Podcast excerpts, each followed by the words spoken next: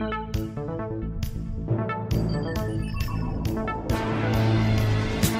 up, everybody, and welcome back to Multiverse Monologues, the podcast show where we like to travel across the multiverses and fandoms that we love to talk about the movies and television shows that accompany those universes. It is 2024, gentlemen. It is a happy new year. We genuinely wished you that in the Far From Home podcast. Yeah, but it was now- genuine, guys. It- it was. Yeah, It- it, it was, was. wasn't phony. yeah. And now we're we're we're we're well into um, the first week of the year, and we're we've been watching movies. But this year, w- w- there's a lot of good stuff coming up.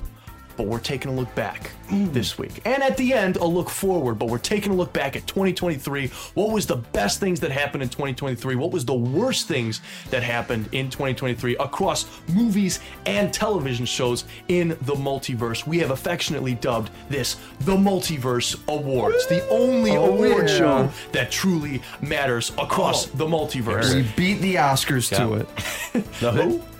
No one knows who The Oscar Academy, is. more like the Cringe Academy. Oh, yeah, nice, nice, Micah. That's right. So us three, me first, Ben Rayside, co-host of this podcast. Second, Mr. Ethan Wensloff. Ethan, how you doing? Doing good. The the Kenergy in this room is very good right now, and I'm excited to talk about everything that we watched last year.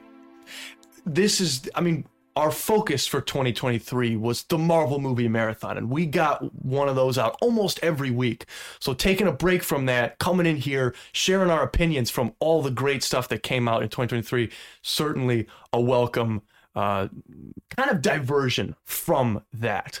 Also, who is a welcome diversion in almost any situation that he's Oh. in, is Mr. Micah Had. Micah, how are you? I'm doing great. This, 2023 was an explosive year for cinema. Um, lots of people were going to the theater caring about things that nobody cared about before in film, and it was just it, it was a resurgence of the theater. We thought that that uh, No Way Home was the resurgence, but this was the true renaissance since COVID. I feel. Would you guys say that this is the this is the best year for film as a media in general since the pandemic? Since the pandemic, I would say so. Yeah, I think that everyone's back in full swing. Uh, we had, I mean, just looking at our lineup here, every single director that's like still alive put out movies this year Yeah. and will next year too. It's crazy. and we're going to talk about it. We're going to rank them. We're going to talk about the stuff we didn't like. We're going to talk about the stuff we liked today, and I'm certainly looking forward to it. But Ethan, you've got you've got a list Oh, yeah. from last year's oh, I'm multiverse awards. Could you could you read that for us? Yeah, going into this year, we were excited for for many things, but we narrowed it down on last year's podcast to our top five. So I'm going to read off our top five that we had going into this year. So Micah's top five going into this Oh, year. here we go. Number one, Dune Part Two. Still hyped. Still looking forward to it. Didn't come out though.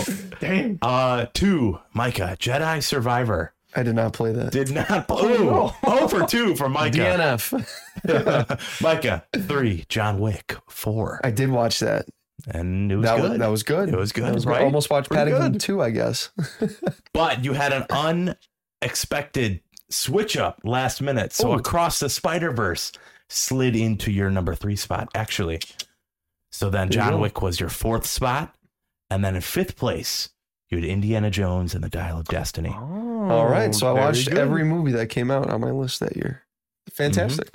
Yes, But not not not uh not Jedi Survivor. I did not Your play. number I, two I most didn't exciting have. thing. Uh, I didn't have money to to put down. I didn't have the time, I guess. But I watched a lot of movies. as someone who did play the game, very very good.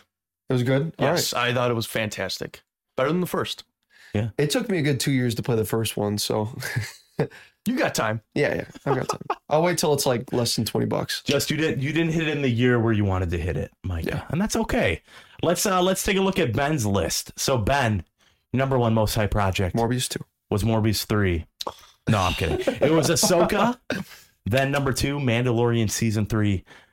Third place, Spider-Man Across the Spider-Verse, Loki season two, and number five, Transformers, Rise of the Beasts. Rise of the Peak. Wow, that was number five. That was your number five most excited. How does that match up with uh, Okay. with your uh, reception of it? Well, we'll see as the podcast right. goes on, shall we? A lot of shows. Mm. A lot of shows the, on that the one. GI Joe Uh, cliffhanger, Rise of the Beast really got you scratching your head, huh? And then mine were number one most hyped Loki season two. I had Guardians volume three, Mission Impossible Dead Reckoning, Ahsoka, and then Mando season three. And then a few honorable mentions we threw out were the Super Mario movie, Oppenheimer, Barbie, The Last of Us. Yeah, so not I- not a, not okay. a bad list we had going No. into this year. I'd say our honorable mentions probably should have been on on our, our list a lot more. Well, so I, I like that Barbie made it on there because a year ago when we did this, Barbie was not as hyped. I want to look up when. Barbenheimer actually started peaking. Right? Was would was that always designed to be released on the same day? No, right? I think uh, it wasn't, and then all of a then sudden, they switched, like, they and was like, switched. Whoa, Uh, which or, one no, are you they were gonna- announced at different times, and then uh, Warner Bros. Uh, Barbie people were like, "Hey, you guys might want to switch your movie because Okay. uh, you know Barbie Oppenheimer's coming out the same day. You don't want to you know ruin sales of your own movie Barbie." And the, gonna they're like, tank You know what? We're good, and then they just kept it. Okay. We'll go head to head in a, a battle to see who wins, and when I they both won. they both won that battle. Barbie a little more so, but uh, from a money standpoint, It's, uh, from a Yeah. money standpoint, Mhm. definitely. what what are, what's your graph looking yeah, like? Micah? Barbenheimer really just started peaking in in J- June, right before the movie came out in July. So I it remember just- it was a real thing because when I went to see Dial of Destiny on the thirtieth, June thirtieth. When did Oppenheimer come out? uh, I think it was July twenty first. Mid July for sure. Yeah. What, some movie? I, no, it was when we saw Dead Reckoning. July then. twenty first. Yeah. When we Yep. saw Dead Reckoning, I was in the bathroom. There was a dude in the bathroom with a Barbenheimer shirt. You remember this? Wild. Yeah. And I was like, "Oh, this is like a this is a real, real. real, thing that is, you know, g- breaking through the zeitgeist." That was one of the coolest things that came out of this year was just the influence of Barbenheimer. It got so many people to see both of those fantastic movies. Probably one of the greatest experiences I had in, in cinema this year. this summer specifically so i mean it seemed like for a time one big movie was coming out each week did it hurt the box offices of a lot of films probably but Mhm. it as a viewer of film each week having something hyped to watch was i mean it was special and then having that right in the Mm. middle of it barbenheimer was special There were so many Netflix exclusives too that came out that it got me to buy Netflix. Can you guys believe this? I spent money on Netflix for the first time in my life. and really Yes. When was this? Just Two recently? days ago. Two days ago, I, I bought 'em. Netflix Uh, yeah so that I can watch. You watched The Killer? Um, you watched I May watched December? The Killer, but I was using Parker's grandparents' uh, Netflix for a while until Oh. it kicked me off for the like you can't have it. The or password sharing. Yeah, Yeah. yeah. So I watched a lot of Netflix things. that's okay i'm, I'm gonna have to do that in 2024 You got to well. get that, It was worth that it. Rebel Moon in. They huh? have a they have an ad free ver- or they have an uh, an ad version that I have. It's like seven bucks a month. and you can do it with ads Yeah, they show ads at the beginning, and that's it. As far as. I've seen, yeah. Oh, that's pretty good. Which you watch for like, a thirteen dollar price Okay. difference. That's not bad. and it's no. 1080p. It's not 4K. But like, Yeah, who cares? I feel like this year, just looking back on it, was a year where I just kind of realized that franchises attached to big corporations really did not and are not going to be putting out Yeah, the most high quality content. it's now, crazy. there were some big ones from some huge, you know, companies for sure, but they were with directors who wanted to do what they wanted to do with their films. They were with studios who allowed them to do it, and those ended up being some of the best projects of the year. And it's kind of soured my taste to a lot of big franchise Mhm. films, specifically Marvel and DC in general, juggernauts of the last 10 years who Uh, one of those I'd call a juggernaut of the last ten years. money wise, it's been even the DC universe has been pretty good over the last 10 Ouch. years. But Marvel, in and of itself, that's another big one. And just most of them were stinkers this year. Let's, very hit or miss. It was like you got Yeah. a good one, and then you got like the absolute worst trash you've ever seen in your life. Yeah. And then you're on to Spider Verse, and You're you're, like- like, this is great. And then Flash, and then Right. Guardians 3, and you're like, Then, was truly a roller coaster of cinema. Yeah. As people was. who cover fandom films, or we like to pride ourselves on that. Who on the panel saw Aquaman two? yeah, Ouch. none Hear of the crickets. Oof. I mean, it only came out two weeks ago. That's that's one that I'm specifically saving though for when we do our our. Uh, yes.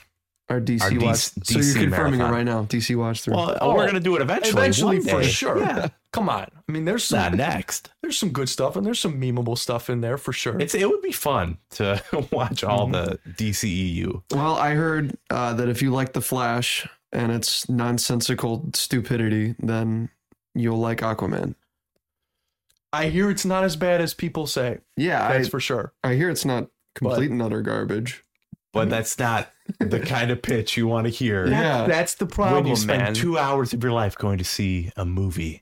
Well, it's not complete and utter garbage. Oh, you know what? I'm And waiting that- for that to go on Max. I feel like a lot of people said that with a lot of big movies this year. Hmm. Yeah, it's not terrible. Okay, what's the, what, what's the that again. reason to see it? You know, It's crazy because there were so many movies that you expected to be so good this year. Yeah. Like we we were like, okay, Flash could be big. We you know, people were hyping it up all year last year. Uh, they were like, oh, this is a life changing movie. Didn't Best like Tom Cruise since say that? Dark that, Knight. that Yeah. Super Bowl trailer. I remember sitting Yeah. there and thinking, "Holy We're like, there's no way this could be good. This looks amazing." yeah, and and then it comes out and we have the most forgettable superhero movies Just- ever that came out this year. They had, yeah, you're right. Tom Cruise, like he did say, What? "The Flash is cinema," or, and then James Gunn was like, "This is the best movie I've ever seen in my And then life." Martin Scorsese said, "I'm quitting because this is so good." Wow. One of those three legendary statements quote. was a joke. That's for you listeners to 81 sort year that old out. Martin Scorsese put out a movie this year. Did you see it, Ben? Did not see Killers of the Flower Moon. No, I wish I did. I was trying to get in a lot of movies at the end of the year, Mm. but A lot of movies just came out in the fourth quarter this year. yeah, and just kind of snuck under the radar. Yeah, I, I didn't expect any of these movies to come out, and I ended up watching almost all of them. The Holdovers is one that I wish I watched, like big time. I wish I watched that one, and I, I, got a bunch of guys. mine in. I hope it's on your guys' list so you guys Mhm. can talk about it. I because I've really heard wanted really to watch things. Past Lives and Anatomy of a Fall, and um, oh, what was the other one I wanted to watch? There was one more, but yeah, there were like so many movies. I, I saw tons. Oh, Godzilla minus one. Yes. Oh. I wanted to see all of these movies, but I oh, and uh, Boy and the Heron. Like I watched so many tens out of ten movies. Not like actually ten out of ten, But but, ones they you were really crazy enjoyed. good. Yeah, right. Yeah. Memorable movies this year, and there were still so many that I missed. Yep. There's still so many that I'm like, all right, I, I respect that's a great movie or whatever, but I'm probably never going to be able to see it. Yeah. Like Poor Things, Saltburn, um, The Beast, uh, Teacher's Lounge. Like these are all movies that I haven't. Like, you guys probably haven't heard of these, and and they're I'm looking. At, they're like, wow. yeah. I gotta Yeah. see these. I still have to watch big. Attack on Titan. I hear that was like one of the greatest season finales or series finales ever, and like I haven't seen it yet. Have you seen any of it? I've seen up to season three, part two. I think Interesting. Okay. there's three parts of season, yeah, there's a lot final of parts season? and seasons and whatever the last season Yeah. is. I've seen all the way up until then, and I, and I dropped off. But like there was so much Yes. greatness that came out of this year, and it's absolutely mind blowing that even the greatest of comic book movies that came out this year wasn't even close to the greatest, in my opinion. Yeah. Hmm. Well, we're going to talk about that going forward here. I'd like to I'd like to introduce the categories for today's awards, gentlemen. We have on the docket coming forward best performance. We have the most disappointing project of 2023. We have a new category, best new movie slash TV show that you saw that is not from 2023. So this is just in your leisure. What did you watch? What new thing did you watch this year that you liked? Not from 2023. Worst project of the year. That's always a good one. Best soundtrack and score Mm. doesn't have to be this synonymous. Um, we also have a couple honorable mentions of 2023 stuff we'd like to shout out that's not going to make our best of. Then we have top five worst projects, and then we have the top five best, ending off with our most anticipated for 2024. So that is all to come. We're also going to we did Ethan did a poll on the Instagram for your guys' picks. We're going to be reading those uh, near near when we talk about our favorite ones uh, as well. So all of that is in store, gentlemen. Should we start with our first category? You want to open our sling ring? Do we want to do the intro? Do it. Yeah. Well, yeah. That's I, a yeah, I guess- record long intro right I guess there. I guess we do. uh, we don't need to do that. We're it's, already it's not, here. It's We're- yeah, right. we've We're here. And if you guys, if you guys, by some chance, we missed something that you guys really loved that we didn't talk about, please leave it down in the comments. below. Definitely gonna happen. Yes. Let's- oh, for yeah. sure. Let's drop our atom bomb. Let's kill the flower moon, and let's go mini bowling because it's time. for the Multiverse Awards. All right, gentlemen. Let's start it off with best performance Yeah. of the year. Best Okay. performance. This is the performance that an actor or actress gave that really captured you the most. This is going to be in a draft setting. Mm. Last year we had a lot of repeats. Oh, that's my pick. Oh, it's also your pick as well. We're not going to do that this year. When someone picks it, that they are off the table. See, I, I want to just take one, ju- not because I personally think it, but I want to take Micah's. wow. I think I, get- I and know you what can Micah's be is. like that. You But can you can be like that. nah. That's what the draft is all about. Because Ethan, you are starting Ooh. off. All right, Ezra my Miller, Ezra Miller in the Flash. Let's go. Which one? Josh Peck, and oh my- Oppenheimer. Ben Affleck in the Flash is Roderick my performance of the year. All right, I uh, there, there we're gonna. Have, I know we're gonna have three different ones, but there were so many great performances this year that I just got so enthralled in. But the one that stood out to me and the one that I want to give my my multiverse Oscar to is Jeremy Allen White in The Bear. Just this, I I yeah, think about mine. I, I took yours, yeah. But Jeremy Allen White just sells it. If you haven't seen The Bear, go check it out. There are quite a bit of Is that Apple TV? that is Hulu. Hulu. It's uh, FX through Hulu.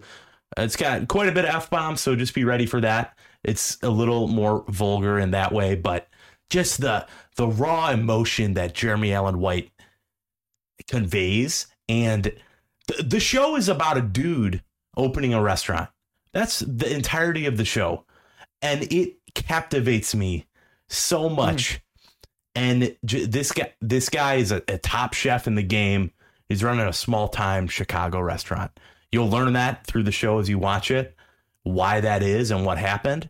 But Jeremy Allen White gets my my multiverse award this year. Okay. I From wish what what season was it of The Bear this year? Season two came out this two, year, okay. but season one he's just as good. they're making a season three Yeah. next this year, I guess 2024, right? We we don't know a release date yet, but uh, I'm hoping 2024. That'd be great. All right. Jeremy Allen White gets the first pick. Micah. All right. Uh, this might surprise you guys, but I thoroughly enjoyed Paul Giamatti Oh, in The Holdovers. wow. Whoa. The Holdovers came as a complete surprise to me, and I, I will be talking about it. Uh, spoiler alert later on, and um, yeah, I, I just love how his presence in the film is so like he feels like such a real character with so many uniqueness so much uniqueness to him like in, in a in a year that shares the same like theaters as the flash and um you know other trash i'm not gonna go we already talked about the marvels whatever. Um to have characters that are still being brought to wide release cinema that have such like deeply written out character motives and history i just love it just so heavily realized. I love Yeah. it. Yeah, it's they're so real, real characters, and and I, I just love this curmudgeoned little fella. Are you picking the same actor who in our Marvel movie marathon played the Rhino? The Rhino? in Listen, Amazing I- Spider-Man 2? That's It is right. night and day, though. You Wow. you cannot tell that that guy is the same imbecile that put on that CGI Rhino suit. This, great pick, Mike. I I Yes, love that. I It- loved it, and and, he- and a close second just to call out the secondary actor in this movie, Dominic Sessa. Oh, yes. First movie he's ever been in, he kills it. Th- that- so good. that movie ended, and I'm like, ah, dude, I could have just taken six more hours of Mm-hmm. just them walking around talking. Da'Vine Joy Ra- Randolph is the third lead also great. Lo- But you know the two main You'll leads. talk about it later. I'll talk You'll about, talk it, later. about it later. I just wanted to. Yeah. All Good right, pick. Good pick. Okay. Paul Giamatti All playing Paul. Wow. Okay. It's not based off a true story No. or anything. I guess No, we'll talk about that when we talk It's about the actual movie. That is the one movie out of this year that I will be like, yeah, you have to see it. You have okay. All right. So Jeremy Allen White, and then we have Paul Giamatti. Uh, I went back and forth this year. There were a lot of really good performances. Uh, Baylan Skoll was one that wasn't going to win, but I really liked him in Ahsoka. Mm, yeah. Uh, R.I.P. Ray Stevenson. Yes. Um, Cillian Murphy, uh, Oppenheimer, he was another fantastic performance. Uh, but I, I actually, I actually have to go with uh, an actor who, after I watched the film, I then went and watched a lot of his other films just oh. because Oh, he was so okay. He's just good. literally me. He's literally me, He's man. all of it's us, going to Ryan Gosling Oh, as no way. Good pick. Are Good you pick. kidding? He he was so energetic, so magnetic. I was so enthralled in his character, and and the Barbie movie in general is just fantastic. But Ken, in my opinion, steals the show. And he you're has pinkin. the, I it made me say I'm Kenough. I mean, so many moments he makes the movie. He is the reason I laugh so hard at so many moments in that movie, and I I go away from Barbie thinking, man, you know. Barbie, Margot Robbie was so good. They're almost on the same level as that. I mean, Ken's the side character. He's just Ken. But man, is he more than that. And I- Ryan Gosling gives a great and everyone loved him in this too and we all embrace like the the kenisms of it but i do wonder how people would portray this movie if they had someone different at the helm Mm. because just having someone who is ryan gosling doing the the most flamboyant like patriarch like all that Right. stuff can come off so horribly bad if you have the wrong actor in there and just Ryan Gosling is just the perfect mix of how, who we all want to be. Yeah. And he just he plays Ken great. Yeah. Yes. Have you guys seen Blade Runner 2049? I've been looking for an excuse to rewatch it. No, and All right. I, I would love to rewatch it. All right. Like, um, I would love to watch it, I should say. Fantastic. Yeah, that was one of the ones that I didn't get to watch, even Yeah. though I had seen the first Blade Runner. But Awesome. I watched, uh, I watched Drive, I watched First Man, I watched. There was there was one La more. La but Land. Yeah, La La Land. Yeah. Oh my gosh, that was fantastic. He's Mhm. great. He's great as Ken. Uh, Jeremy Allen White, Paul Giamatti, and Ryan Gosling. I think we covered are everyone but uh but our boy Cillian. And uh Yeah, Cillian he- was he great. He, he was. He was he so was good. he yeah. was the top of my list, but I just had to shout out the underdog there that I didn't expect to be good. Like, yeah, it's Cillian Murphy. That's true. We we knew Cillian Murphy was Yeah. going to kill it. He's fantastic in everything he's in. Finally got the lead role in a movie. Mhm. He's been the lead in the show, but I mean, he was fantastic too. 28 Days Later was, I think, one of his last leads, and it was uh, like his first role. Okay. if there's a performance that we didn't mention, shoot it in the comments below. But we are going to move on. We're going positive. Now we're going negative. The most disappointing. I'm project. at your list. Whoa, whoa. We'll go with Micah first. Yeah, all go right. ahead, But the go most ahead. disappointing project of 2023, it has to be a project you had initial hype for going in. You were looking forward to it, and that project let you down. This is also going to be a draft. So you cannot pick the same one. Start with Micah. All right, so I have uh, one and a half picks because I do want to touch on one movie that left me with a bad taste in my mouth. Sounds like he's cheating a I little. I am cheating, whoa, but you guys whoa. didn't see this, so I can I can talk about it and it's fine. Okay. All right. Uh, We'll allow this movie is called Leave the World Behind. Did you see it? no. When- no. When, when did that come out? Uh, it came out on Netflix last month. It's a Netflix original, I think. when did you watch it? I watched it last month. Okay. Um, but yeah, it was it was really great up until the end, and I'll, I'll leave it at that. So if you It wanted to watch behind, it, huh? it left me Mm, behind. Um, I'll just say that the main character loves Friends, and so it already was it already had a chip on my shoulder. Hmm. Okay. But yeah, the biggest disappointment of 2023 for me was Secret Invasion. Hands down, Ooh. no Ew. contest whatsoever. I was hyped for this, believe it or not. Yeah. Going into it, I was like, As you should be. all right. You know, we, we've got the return of Nick Fury. Finally, he's not a Skrull anymore. We didn't know he was a Skrull before, but, you know, we're back. And uh, we're, I can't wait to see this cool like spy espionage, espionage, you thriller. know, thriller, cool uh, subverting of everything, and it definitely subverted some expectations. I'll just say that. Did and, you uh, expect it to be good? Did I they did. subvert that one, They Micah? did. did Yeah. expect it to be good, and unfortunately, every single episode just left me feeling empty, feeling like I wasted. What were they? Forty minute episodes. yeah. This was Yeah. the show that made me think that TV was a lost cause. That I was like, because Yes. if you guys remember, We- we were all at man camp. show. We were at man camp, and I was like, Ben, TV sucks. I know you. I was like, why do I watch TV? you lost faith. I lost faith in TV. For and- those listeners that don't know what, what man camp is, we, we did a men's retreat with our church. We weren't at like we some, had to be enough. Bible um, camp. Yes. yes. and I, I, I lost faith in TV after this show, and and thankfully we had Ahsoka after it. Right, we had some, we had some slightly better. I, I made you watch Daredevil. and then I you watched know? Daredevil, and I was like, all right, yeah. all right, maybe TV is an okay medium. You know, Yeah, it, I, it I'm turned you still around. not gonna watch Survivor, but oh, there's um, only 45 seasons. I watched.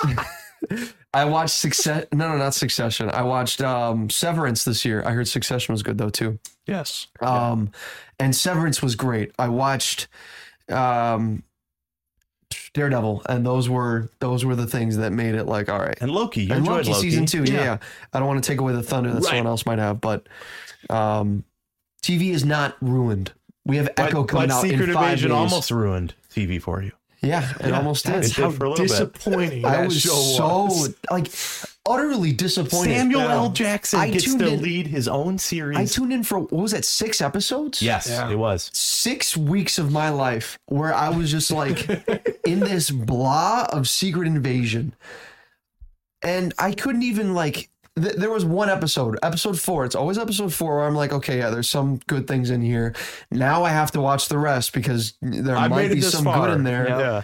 And then the finale is Emilia Oh Clarke, my God. PNG Like the arms. first episode, I was like, okay, maybe I just didn't get it. Maybe I wasn't.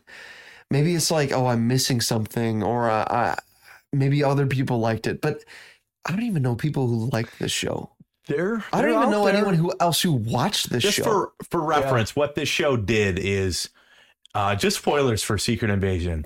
yeah, it, sure. it opened by killing Martin Freeman, who they never reveal how long he's been a Skrull, what the history of him being a Skrull is, oh, but he is a Skrull in that Big show. shocker. He's a they Skrull. kill Maria Hill, who's been around for forever. They kill Talos. And then they introduce this idea that maybe Rhodey has been a Skrull since before Since like Infinity Civil War. War, right? Since Civil War. But all this stuff is so vague. And honestly, I don't care. Yeah. I don't care about Yeah. what it the reminds answers me are. of like a, a cheap way that the sequels of the Star Wars sequels retcon some stuff about Yeah. character movements and like it's just not great. It's not even good. It's not even barely good. There mm-hmm. I don't think that there was there I don't think there was more than 20 minutes that were redeemable in this show. Ouch. And, Even- I don't- and, that's been a big problem. I've seen some some uh, YouTube essays about the shows and Disney Plus where they should have been movies. Hmm. Like Secret Invasion may have been better if it weren't stretched out to almost five hours. Well, we we did not have an Avengers movie to cap off the last uh phase of the MCU. So Mhm. this should have been the capper. Don't call you don't need to call it Avengers, call it Secret Invasion, but something to culminate the that uh phase 4 Yep. of the MCU. Give us something. it was a big issue where uh, I finally realized that there are too many things going on in the MCU that they really need to rein in, refocus, and that's what they're doing now. They're they're reining it in. There's only one movie coming out next year, right? One in the MCU. in the yes. MCU. Then there's tons of stuff in the shows. Yeah. shows. Shows are going to be great. The show lineup. I mean, I'm hoping Echoes Echo will be out by the time you guys see this, Yeah. and uh, let us know how it is. Yeah. That's But that- that's my most disappointing project. Secret Invasion. It left me with the most anger. Like I was actually angry that I wasted that much time. Wow. Yeah. Yeah. I okay. I don't know if I feel as strongly about my most disappointing project of 2023, but I definitely echoes Micah's sentiment because I that that was definitely a terrible project. Uh, mine is a show that was great for a long time. Uh, two seasons of excellent television, and its third season really, really, really let me down. Oh, That's yeah. three reallys. Oh, That's yeah. the Mandalorian season three, guys. You talking about Book of Boba Fett? It was. let me. I, Star Wars is another one. I didn't say that at the front. I talked about DC and Marvel, but Star Wars is a brand. Also I forgot this year Star Wars came out. has this year. taken a dip in quality, man. I just. I'm telling Mando season three was a huge disappointment. Coming so out yeah, alongside the Bad Batch season two, I had more fun with the Bad Batch than I did with still most yet to see episodes of Mando season three. And up until the finale, which had some redeemable aspects, I would say that show truly dropped the ball in almost every single way. Hmm. There were some cool things with the Empire and Moff Gideon, and that was about it. Mando's character is not great. Grogu being in the show still without a reason is atrocious to me. And Jack Black and Lizzo are in the show for a little side I completely quest. forgot about that season. yeah, Christopher was- Lloyd in there. Christopher Lloyd with cool. the, the separatist plot, that was a good part of the episode. Yeah. But I'll tell you this right now, it did not feel like Star Wars at all. It felt cheap and it was it's it's the main reason why I've become as bitter as I am towards Star Wars right now. you take the like the prestigeness that was uh, season one and season two of that, and then you compare it to season three. Like what happened in season three? Like they there's some Mandalore stuff, and then oh let's go back to Mandalore see if it's livable. Oh what There's a Moff Gideon? thing in the water. Oh, Moff boy. Gideon's here? Oh shoot, we killed him. No, he has a mustache. Oh, is he a clone? Uh, who knows? Somehow he'll return. I we agree, don't Ben. care. I agree, we don't Ben. care. Yeah. Mando season three is my pick. Mm. Ethan, what's yours? All right. Ah, Did we No. take him? no, no, th- those two are my most like the things that let me down the most this year, easily. But You can say the Marvels. It's all right. I, I'm not gonna say the Marvels because I didn't have high hopes. Oh, yeah, that's right, yeah, That's that- true. I guess it was something disappointing. that I did. I, I wasn't like, oh, this is gonna be the best thing ever. But I was super intrigued because a new studio head, James Gunn, said that this movie was one of the best superhero films that he had ever seen.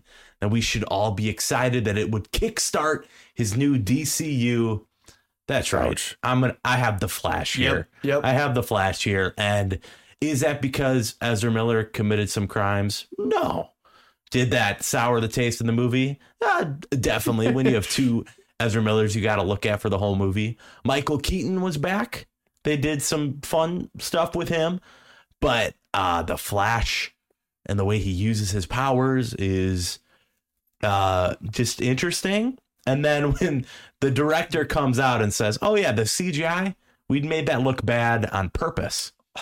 Okay, all right, that uh, sounds like you're covering Some of the your greatest Batman moments. cover though. covering your buttle. There was yeah, some there cool were some Batman great moments. I love the Keaton stuff. There are some really cool Keaton stuff, but Well, even James Gunn. Batfleck. E- James cool Gunn is a Yeah. guy that yeah.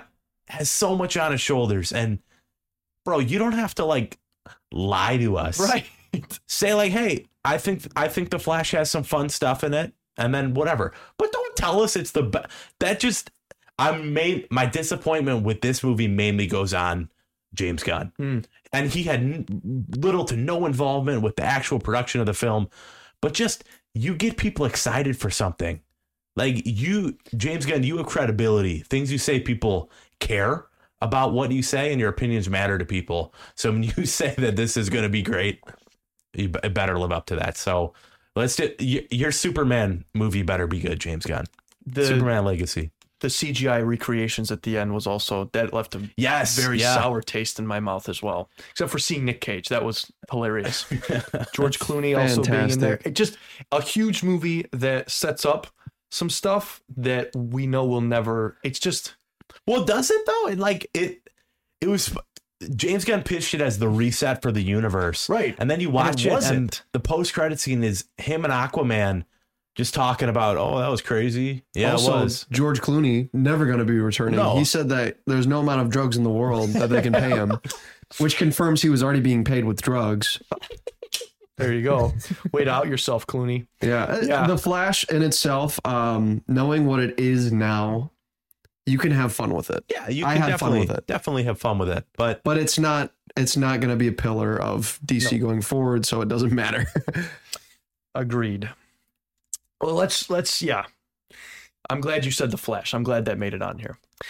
Next category we have on our list is the best new movie slash TV show that you saw this year that was not from this year. So mm-hmm. this is any movie, TV show you saw in 2023 that was not a part of that year. It could be from any year going back to the start of film way back in the 1800s. Um, and I I guess we'll start with me. We're gonna go around and like we do. So my I I saw a movie this year um, that I really never stopped thinking about. The soundtrack has stayed with me for the rest of the year, and it's kind of a kind of no one really talks about this movie. It's not a lot. It's it's not among the conversation of many people, but it's a true story about the Granite Mountain Hotshots, uh, and it's called Only the Brave. Star. it's a pretty star-studded cast. I'll tell you that. Josh Brolin leads the movie uh, with Top Gun Mavericks. Who who played Goose or not Goose? Goose's son in that movie. Miles Uh, Miles Teller? Teller. Miles yeah, Teller. Miles Teller also stars, uh, and it's got a bunch of other people. Same director as uh, Top Gun Maverick. Uh, Jeff Bridges too. Jennifer Jeff Bridges Connelly. is in there, and it's the true story of the Granite Mountain Hotshots and how. I'm not going to spoil the movie, but it's since it's a true story, it's it's a very it leaves you very affected near the end of the movie. The soundtrack is great, the acting is great, and man, did I have a good time with this movie. I have not stopped thinking about it since I saw it in the summer. I watched it because of Top Gun Maverick, same director. Hmm. Yeah. So and Tron Legacy. and Tron and Legacy, two movies I'm a big fan of. So Spiderhead. this was this was fantastic. this guy likes Miles Teller. I would see Only the Brave if you want a very good, heartfelt story, very good, heartfelt, true story. Kind of reminded me a lot of Hacksaw Ridge. Only the Brave. and what is it? Is It's my about pick. firefighters. It's about firefighters. Yes. but the firefighting is not what takes the main focus. The main focus is on the characters, especially Miles Teller gets a lot to do in this, uh, and Josh Brolin. Their their stories, how they intertwine, it's fantastic. That's my pick. Ethan. So I saw quite a bit of good movies this year for the first time, but there been there have been two that have just stuck to the top of my mind. But the one specifically is uh, Ford v Ferrari. I saw this year, and For the first time. for the first time I saw this year, and man, I love that movie. I love a movie that can just get you invested in something that I don't. I'm not a car guy. Anyone knows me. I'm not a car guy. But this movie got me to care about racing. It got me to care about Ford trying to design the fastest car they possibly could. And of course, you got uh, Christian Bale and uh, Matt Damon at the helm of it. So you're gonna get those two. But it's it's based on a true story, and just I won't spoil anything of it. But the story is just super super fun, super engaging. Got a great cast. I mean, Jon Bernthal's in it for a little bit. You got other actors that surround it, and directed by James Mangold, who Mm. did Logan and who we're gonna say his name later on this podcast Yes, we are. in a negative way. But really great film. I love I love Ford v Ferrari. you have made me want to watch it. Like, so we got to sit down and You watch haven't that seen it yet? No, I haven't. I, I'm telling Oh. you, multiple people have told me that's a fantastic movie, and Oh, I, he did Walk the Line too. I want to. That was a good movie. I That's really a wanna Johnny watch Cash it. one. Micah, do you also have a true story for your pick? A true story. Uh, well, is it a true story? Is it? I don't know. Uh, so I, I have two movies. I'm gonna do two movies again, but just Whoa, quick. Just you're quick. cheating, because Micah. there is no other, cheating. There's no other way that I can talk about these movies. Uh, Paths of Glory is one. It is a uh, it is Stanley, one of Stanley Kubrick's first movies. He was 28 when he made this. Uh, it's about a uh, military captain or whatever who tries to send all of his uh, army out, his, his French army out into the no man land so that they can siege something. And then, like, everyone's like, no, we can't do that because there's no opening. And then they go to court for this. They, uh, three of the battalions have to send one man uh, to be killed uh, with the death sentence because of the lack of an opening. And it's just a great example of just crime, or not crime drama, but uh, like a war, a war court drama. Mm. So there's not Crazy. a lot on the battlefield, is what you're saying. There's not a lot on the battlefield, but the battlefield stuff is intense. It's great. And and Hmm. for a when, when did this come out? It came out. Uh, it's called Paths of Glory. It came out in 1957. For 57, man, this is a great war movie. Hmm. Um, and then real quick, another one is High and Low by Akira Kurosawa. Um, oh, this is my first Akira Kurosawa movie. Uh, it's a Japanese black and white movie from 1963. I watched a lot of old stuff this year, which was really cool to see. nice. Uh, this is about a businessman who wants to make a business decision in the company, but has to buy more shares of stock than the other people on the board so he can make that decision and like overrule everybody. So he takes out a mortgage. He like gets all this money uh, taken out of everything. He's like in debt ready to make this purchase of stock. And then his uh, son's his son is called to be kidnapped. And he can't find his son. He can't find his son. Where's he at? And then uh, he gets a call and they say hey we've kidnapped your son. Give us all the money that you would have spent that's going to make you go broke now.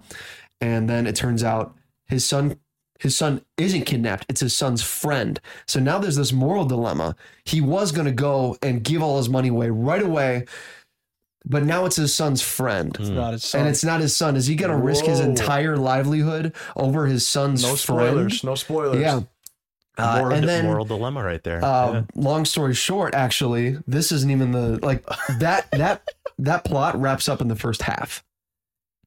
It's crazy. I've never seen a crime movie where it has both ends take up just as much. Like the the the actual intense um kidnapping, like first half, and then the second half is all the investigation to find this guy. How long is the film? It is two and a half hours Okay, so decent sized one time. somehow in the police office like the the police station they spend half an hour or 45 minutes just listing evidence and it is one of the most engaging Wow.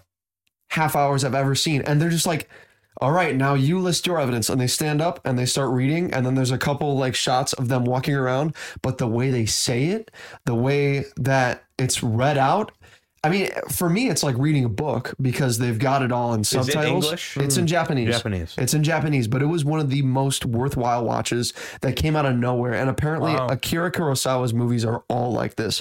If you guys haven't seen uh, Seven Samurai, There you go. Seven Samurai. Yep. Seven Samurai is fantastic that I still need to watch.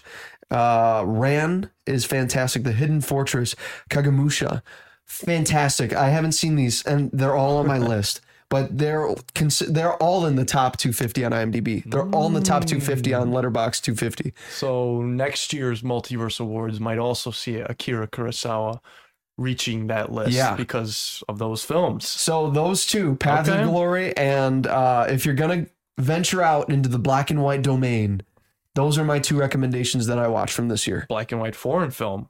You got yeah, two foreign things. film okay. too. I watched Godzilla as well this year, and that was like the first one, OG. OG. the OG Oh, wow. Godzilla. Okay. I, I really ventured out this year. okay. I liked it. Good for you, Mike. All right, all right. There's a movie you saw that was not from 2023 that you really liked that you want to shout out. Put it in the comments down below. Next category we have is the best soundtrack or hmm. score of 2023. Now, this is just as it pertains to one particular film. So, this is the soundtrack or score to this film it can be both if the film has both, but it's more towards the film than it is towards the specific soundtrack or score. So I liked the score to this movie. So, what are you guys laughing at? Oh, oh no way. I just pulled a Wonka as a joke, guys. Oh, as a joke? Yeah, I did like it. I did, I, Chocolate. Eh, the chocolate. and I like. Uh, I really like the the pure imagination. This isn't my pick, but I pulled it up as a joke, so I got to explain why. And then, uh, "A World of Your Own." I love that song From Wonka? From Wonka. That's your Yeah. pick. It's not my pick. Oh, so then I can Well, say two things. you are up, Ethan. So, All right. what is your favorite soundtrack or score? There's chocolate. So this is a movie that I had the the great honor of seeing with Micah this year, and this is just a score that I'm not a score guy like you two. I don't. get get these. You know, I don't ingest it the same way as you do, but there was one score He's that about to say Shazam Fear of the locked, Gods. locked me into the movie and really just got me ingrained in the world. The score for Killers of the Flower Moon Oh, by yeah. Robbie Robertson. Just the the the way that like this western would love it. stringy drummy kind of score just gets you so embedded into the world of the Osage people. Scorsese just it's a Scorsese film, of course. So but Robert Robert Robertson, who actually has passed away since Oh, scoring wow. this, Rest yeah, this is his last score ever. So I got to give him the award. But the the shout out tracks are Insulin Train. Uh, we have uh, the Heartbeat theme, really good. Really love a lot of the score for Killers Oh My of the Flower I gotta check this out, man. You're getting me hyped. That's my pick. okay. Killers of the Flower Moon. hmm Yeah, uh, Scorsese. I'll, I'll talk about this later too, but like Scorsese did such a great job of um, integrating with the Osage people Mm. to make sure that this was as authentic as a white person can make this movie. Wow. And the Osage people said in interviews, like, yeah, the only way to make this like the most is if an Osage person were to direct this, Wow. but this is as good as it'll get to get to the mainstream. That's high praise. Yeah.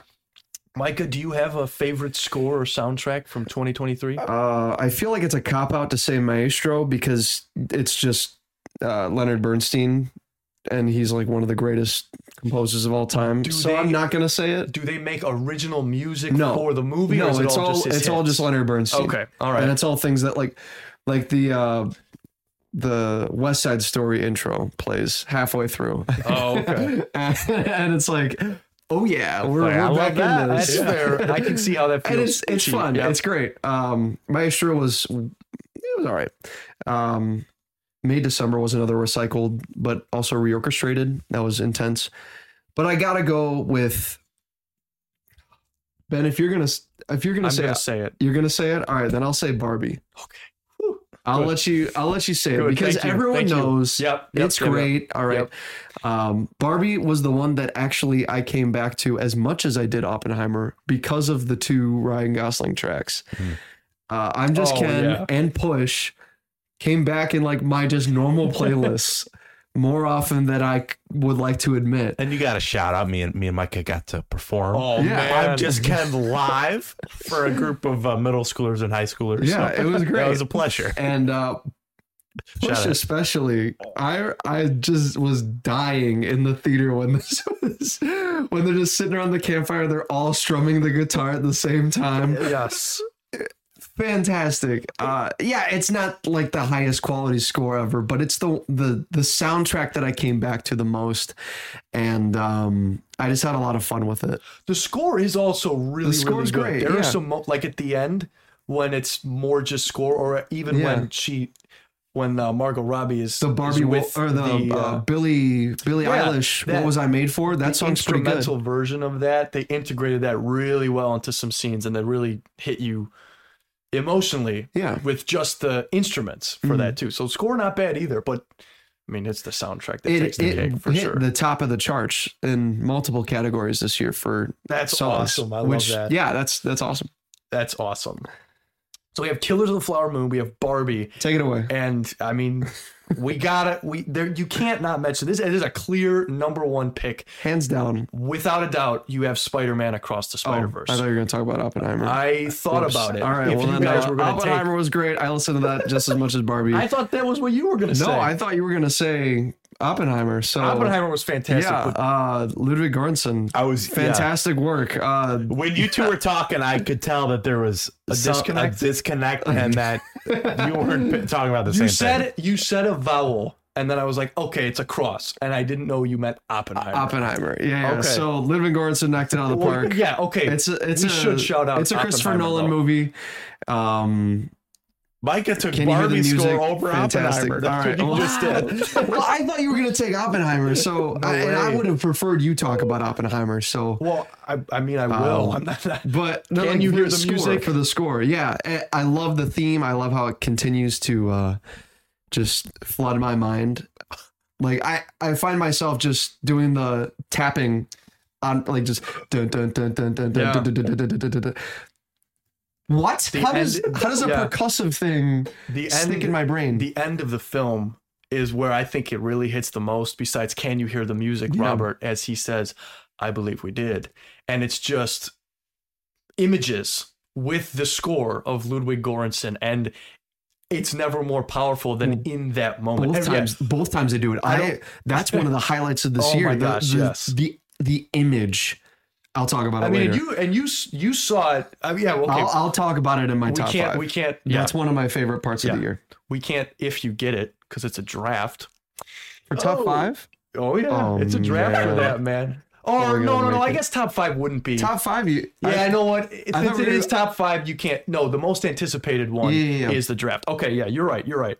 Um, I I really think Across the Spider Verse is leagues better Mm. because while the Oppenheimer theme is really good, there are almost just soundtrack alone. The there were so many songs. "Am I Dreaming" was my number three song on Are my you taking Wrapped. both the soundtrack and the score? Can you do that? Yeah, because that's the OP movie. then. It's for the movie. Yeah. So yeah, you kill it, Ben. I'll Good go pick. with then I will go with the score for Across the Spider Verse, which I soundtrack think was is great, a too. little better, but the soundtrack is really good. Uh, Falling, Falling Apart by Daniel Pemberton Post Malone. is fan. Dude, let me tell you something right now. It's this it's the score that plays while Miles is heading back to his home in the reality that he thinks is his own and all the Spider-Men are chasing him and the words are echoing back in his mind. You were never supposed to be Spider-Man.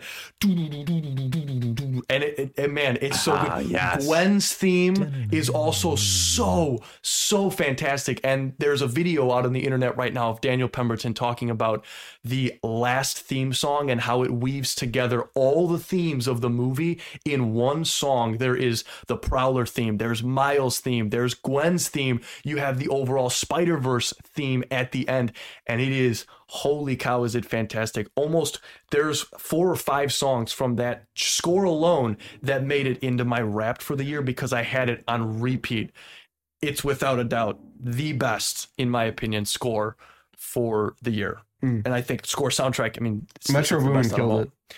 I loved. In I a good- loved like in a good way, right, Yeah, yes. I He- loved him. uh what what did he what did he, he there was one song that he had um because am i dreaming really the vocalist whoever was a part of that was fantastic but um calling that Mhm. one Was it the credits one?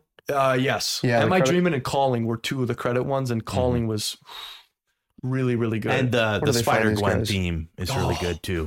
I like that a lot. yes her uh, theme whenever she's with her dad there there's a very low it reminds me of the score from amazing spider-man 2 the theme gwen's theme from that one they kind of change it up and use the same instruments which i really really love because that one's really good too it's hans zimmer but cross the spider-verse is for me i'm glad we did talk about oppenheimer though Mhm.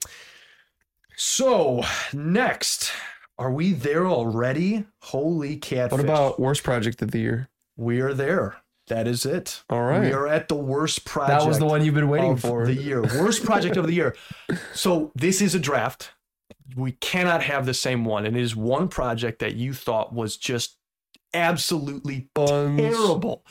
Terrible. You didn't even have to have but when you saw the movie, you went in and you were like, holy crap. Or or or show. Or, or show. Or show. It, this is just horrible. Darede- And- and- season two. oh man. Wait, so this is this isn't from this year? It is. It is. Yes, The worst from this project year. of 2023. Micah, it is your turn. I, I think I have to go with the infamous here and uh, Oh. say the Marvels Oh, is my worst project of the year. Worse Just than Secret Invasion. because this was well i already talked about secret invasion and that one uh gave me a slump for a month and that's that's a whole different thing that we already talked about but the marvels uh the marvels was just so pointless in my opinion i, I felt uh, we've already talked about it to an extent in the uh that one news episode I, we did i think but you know, And our famous on uh, it's the only one. Instagram short. It's the only one this year where I was perpetually. I, I felt like I was taking HP damage throughout. throughout, Ouch. like the cringe was. I had It was real. like I don't I don't use that word lightly here. Um, I felt a lot of cringe. If you go to the movie. start of our Captain Marvel podcast, you can actually see a clip of Micah watching a scene from the Marvels yeah, in, in there. And yeah, it was the only movie this year where. Uh, and Rebecca and I, she's my fiance. We watched a lot of bad things this year, like just, just like awful movies. And this is the one where you know it was bad when Rebecca was like, "This, Rebecca, this is awful." Rebecca's not a movie buff at all, Mm. and she was like, for for reference, we "Do were we in. have to stay for the rest of this movie?" And I'm like, "Oh, but this is your movie. You're a girl. You gotta like this one. They made it for you." My favorite was when we were watching Blue Beetle, and me and you were just like, oh, that- "Yeah, that was fine." And then she's like, "I cried three times." Blue Beetle, crying in Blue Beetle. Uh, I made your top five, right? Oh yeah, one hundred percent. Talk about it later. Dang, the oh, I gotta ask her if Blue Beetle made her top five. The Marvels. That's what you got. That's your like word. a- I didn't hate the Marvels. It it just yeah, I like the you use pointless. I think pointless is a good word for that movie, and it you know it, it set the tone for the MCU going forward, and it uh hopefully the studio head saw that and went okay, yep, yep, let's uh let's fix things. Oof. Yeah, that's a bad one. That's the. I, I mean, lowest grossing everything ever. Uh, like it just it tanked. Yep, it did. It's a budget as the movies got better much. throughout the year, the bad ones got equally as bad. Yeah. However good they were, yeah. the bad ones got as worse. Like I think Yeah, I was- watched the holdovers and the Marvels in the same week. it's okay, it held you over then. It- Yeah, you it know, did night and day over. right there, man. Yeah. Night and day. you're doing pull ups. Uh, Doing Paul ups. Paul Dano. Paul Giamatti. Why did I say Paul Dano? I don't know. You're stupid. you watched the GameStop story, the dumb dumb money? No. No, Did you? no, that's Paul Dano though. That came out this year. See, there's so many movies that are interesting to me, but I just didn't watch them. Yeah. Yeah, Yeah. It, it's the holdovers, man. I, you gotta watch it. I gotta watch it. I gotta watch it. But one Ben, thing, what's I- the worst of this year? one thing I did watch and I hated it. We've already talked about it at length, so I won't go into detail. But Sound of Freedom. uh, no, uh, Oh. Secret Invasion. Secret Invasion. Secret Invasion is my worst project of the year. I, it's just, it's terrible. The ending is. T- I, I Oh. genuinely, besides the copy paste, uh, Game of Thrones girl fight, I'm telling you right now, I do not remember Dude, about a so- single thing from so that show. forgettable. Like I guess, I guess Nick Fury had a wife, and then they betrayed each. Do, But do she y'all was remember that? they were right? still in love with each other. Yeah, like Was why- she I a thought that was that was interesting, at least, I forgot. but not very worth it. And then Rhodey was a Skrull, which makes him a Skrull during Tony's funeral. If- so he wasn't even there. that's not my head canon. If, that's not my of head- course, but that's what they kind of say. And I also think it's stupid to not give a definitive answer when you're secret invasion. Like, how are you not giving definitive answers on this stuff? That affects how we view it's a the show. And to It's a top it all off, they've got the stupid AI generated uh, intro, Intro. Oh, yeah. so which in a, good. in a in Oh. a year where AI, like the whole act writing, the whole actors strike was because of AI. it's just you take Samuel L. Jackson and you put him in the most boring TV show ever. That's all I'm going to say. Ethan, I, I, we've talked too much, given it too much of our time. Secret Invasion. All right, my uh, I I'm just gonna go Dial of Destiny. The worst project of That- the year. Dude, Wow. I hated Dial of Destiny. It let me down so much. Yeah. Ju- Wow. Just because you had James Mangold going in, we talked about earlier, Ford v Ferrari, fantastic. it. Logan, Hmm. fantastic. You've Harrison Ford crying at screenings like, "This is it, man. This is it." And then you you give me this, This is it. and I know Micah kind of liked it. People kind of liked liked it. it. I It hated wasn't it. the greatest in the it world. was but, like, terrible. I still enjoyed it. I don't feel like it was dog water. We're but- mixed. We're mixed on this one. I, I don't really like it either. Yeah. Don't know if I'd say it's the worst one though of the year. I just I gotta put it here. Okay. But also an mm. honorable mention is Knock at the Cabin. M Night Shyamalan. I hated that dude. I Did anyone heard- see that? I heard that was you terrible. watched it Yeah. and you said it was bad and You like soured our tastes. Dave Bautista turned out to be gay in the movie or something and I'm like, that's the twist. That's not. Is that no? twi- that is not That's what I heard the twist was, and I was like, that's it. What. Is that the twist? I don't remember the twist. Oh, that's not that great. Well, it almost made Ethan's most worst project. Yeah. Okay. But no, Dial of Destiny. Just for uh, talk about dropping off for a franchise. You watch those first three. That's that's you know that's Spielberg right there. That's Mm. Harrison Ford. But no, I really did not like Dial of Destiny, and I really, really wanted it to be something special Yeah. with yeah. all the talent behind it. That could be a that could be a big disappointment one. The two, even that. What, Michael? What was yours? Remind me again. Mm, the Marvels. The Marvels. Yeah, I remember it was so forgettable. Yeah. the Marvels, Secret Invasion, and Indiana Jones, Dial of Destiny. Those were the worst projects in the multiverse in 2023. And now, ladies and gentlemen, we are here. We have arrived at the best projects of the year. We're going to start with honorable mentions. We have three honorable mentions that we have. This is not a draft, this is just movies that we want to highlight from 2023. But before I do, as I said before, Ethan put out a little post on Instagram. What are your guys' top three movies in 2023? Can we can we give grades to these? Ooh, or we is can- that we is can that definitely give attacking our grades. uh, our uh, listeners too much? we can definitely Grades do that. like Like letter for, grades for So for our honorable- listeners. we- we- for yeah, uh, we the, can- Oh, the oh, oh, I see, listeners I see. ranking. so we've definitely got a few on here. Uh, Pogo Donuts, Pogo Parker Donuts, Duncan, yeah. It's Parker, Pogo Donuts, producer Parker. yeah, Mr. Producer Parker. All right, he's given his top three, which uh, number three is Dungeons and Dragons, which, wow. Barbie number two. He's a Dungeons and. Dragons guy though. He so. is, he is. But even I've got some things to say. He was like a uh, Baldur's Gate guy. He was a. The Boy and the Heron is mm. his number I one. wish I saw movie. that. Yeah, that's that's not terrible. I would push back on Dungeons and Dragons, but See, I, I didn't didn't see get to Boy and the watch that this year, but you're the only person I know who just does not like that I- movie. yeah, and I really don't Everything like I heard was it was a really solid film. I hear it's exactly like a D and D game. It might be, but I have What other? I have other problems with it besides it being a D and it might be a D and D game. I've only played D and D once in my life. Crazy life. year for D and D because like Baldur's Gate three was huge. This was huge. Yeah, heard that was good. Did not end up playing that. Parker did. He said it was great. Yeah. Okay. Very good. I think B. What do you think? A B for Parker? I give him a B. Yeah, that's B for Barbie. Barbie, B for Barbie. really good. Boy Yeah. and the Heron, we didn't see that one. But so we, I heard it was great. Yeah, so I- I, I did did too. credit where credit's I need due. to watch it.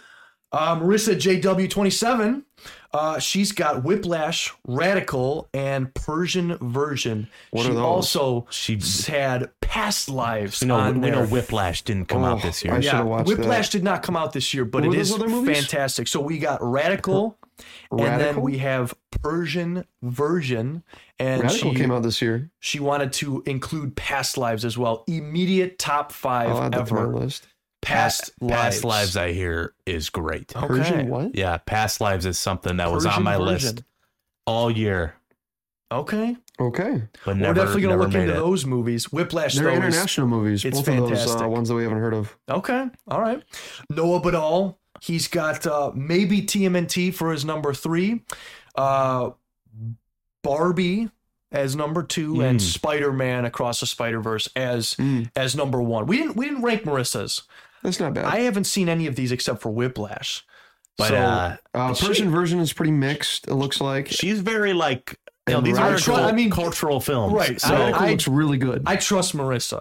so I gotta We'll give that. it an A Ooh, plus. an A plus for Marissa. Oh, Let's go. mainly because we haven't seen it, but it's mainly yeah. So Noah Badal had Spider Man, Barbie, and then Teenage Mutant Ninja Turtles. I did see trailers for Radical. I remember. I that. would maybe say a B plus. Barbie, Spider Man was good. Team and T was kind of mixed on. A minus. A minus. A minus. Okay. A lot of people like Team and T. was fun. It Yeah, was I haven't fun, seen it. Mayhem was but that fun. was I think all it was. It was fun. Yeah, it was mayhem. I hear. It was mayhem. Did you not see it? I didn't. I It would was- like to. yeah. It's on my list. It's good. Yeah. Uh, Adam Capelli, he had Godzilla minus one. Mm. He had Air. And he also add Dungeons and Dragons. That's the second one on here. People liked it, man. Yeah. People liked it, Ben. Godzilla minus one is fantastic. I gotta watch that too. Uh, Air, I Air was fine. Air was okay. I I'd watched give, it this week. I'd give Air this. was fine. I'd give this a B. I'd give this ranking a B. Yeah, mainly sorry. for Godzilla minus one. F because Air's Godzilla in one is Too many uh, bare feet in that one. Air wasn't too. Oh, there was a lot of bare feet. That's true. Air The wasn't ending terrible. was, was weird how it just like exposition dump. Remember that one time when we did that thing and now Nike's a company? to me, my take on Air was it relied solely on the real life story. Mm. Yeah, solely like the sole of the a shoe on the real life story and barely did anything of its own to To stand on its own feet. stand stand on its own two feet. Yeah. Wow, not Micah going all out here. That's awesome. I, I think the conversation between uh, uh, Viola Davis and Matt Damon at the end there, negotiating the contract basically, and he'd be like, "Well, that's you don't understand how it works," and she's like, "No, Matt Damon." Owner of Nike, you don't understand how this is going to work. She, I, I thought that was a great moment, but yeah, I, I'd give this one a B.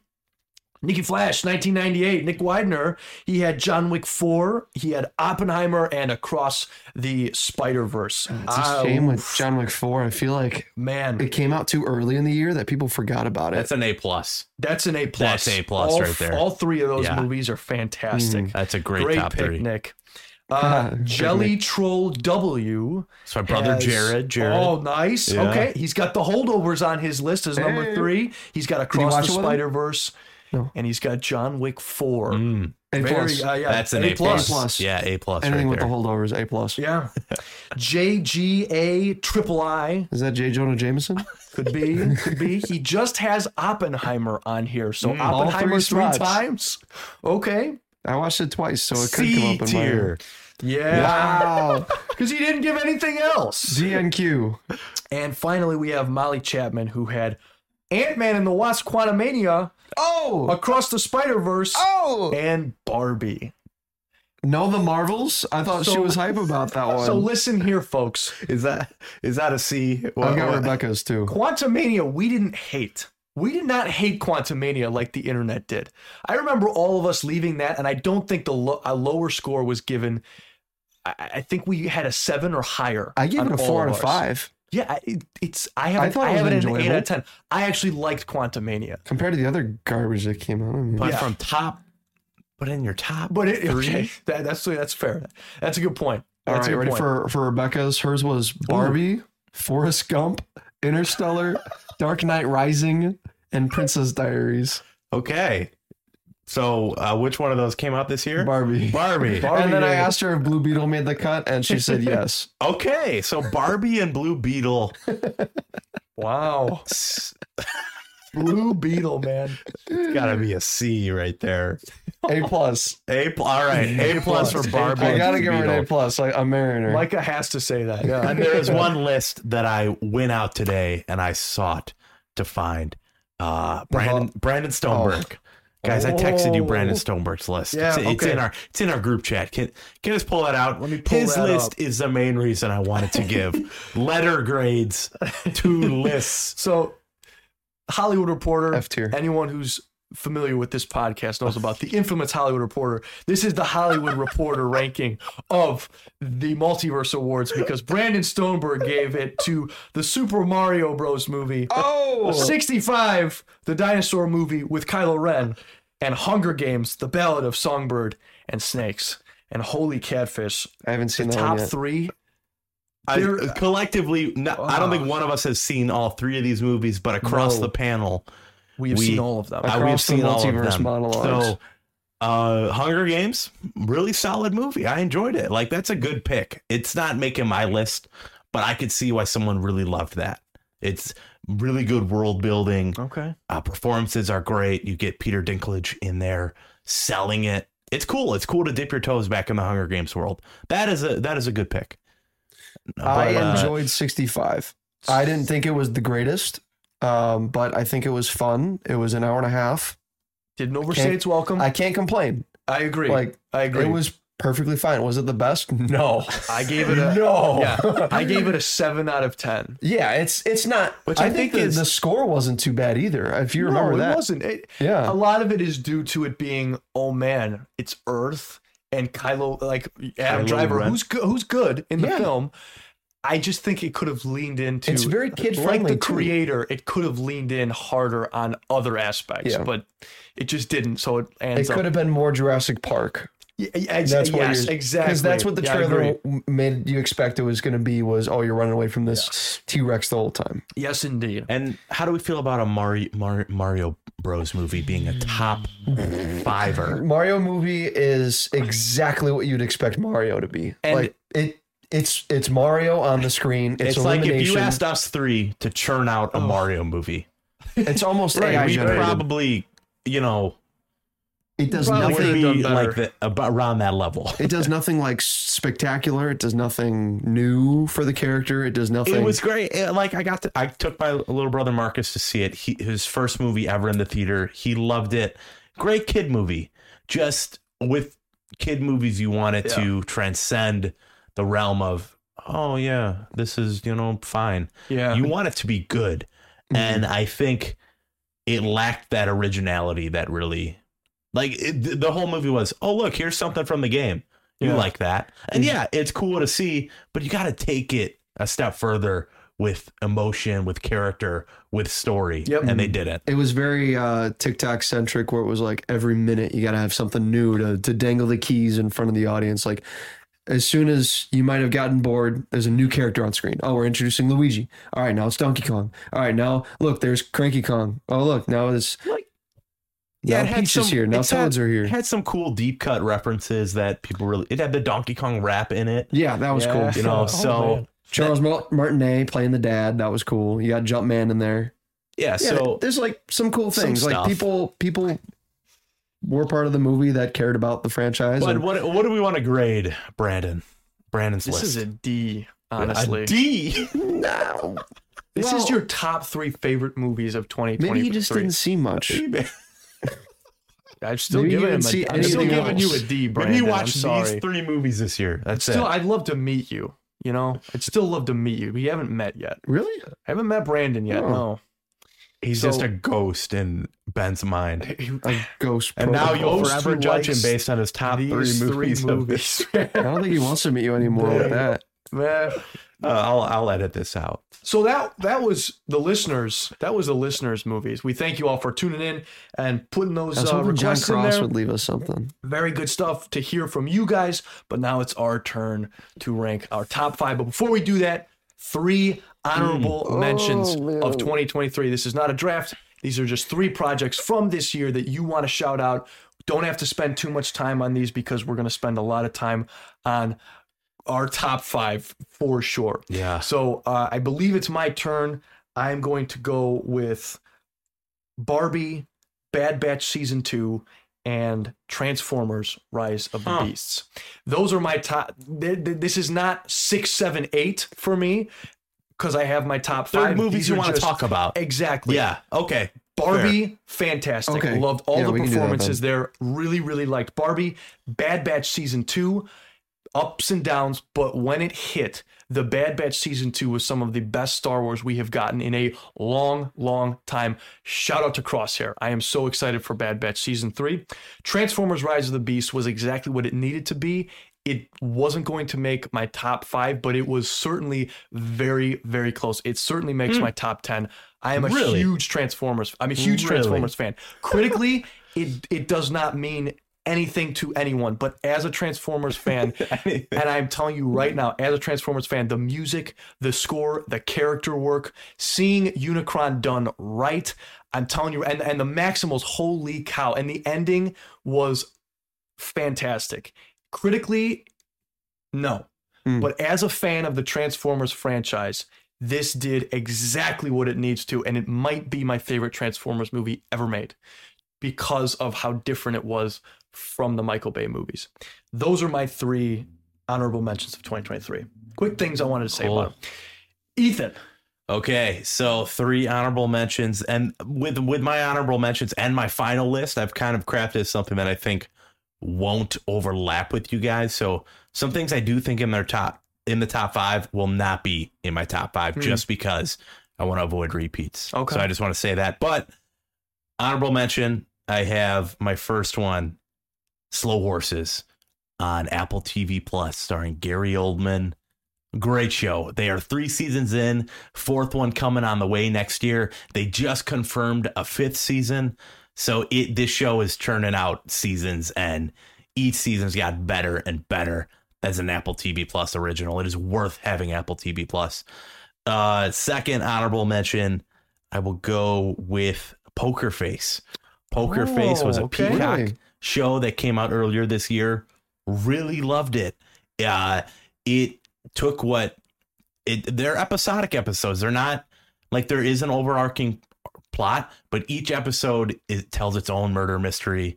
Really fun. They get different celebrities in there to cameo and have integral roles in certain episodes. Really loves Poker Face. Uh, that was Rian Johnson who did that. Mm. And then this one, shame that it didn't make my top five, but Mission Impossible 7 Dead Reckoning is an honorable mention. And I this only doesn't make my top five because there's an action movie that surpassed it in almost every single way this Mm. year. Uh, spoiler alert, John Wick 4 bumped this bumped Mission Impossible out, but still really solid entry in the franchise. Really excited for what they do next, but those are my top three. I have Poker Face, Slow Horses, and Mission Impossible Dead Reckoning in my honorable mentions. Micah? I've been playing around with this list of five things uh, for a long time, and I think I've finally narrowed it down to three. It barely.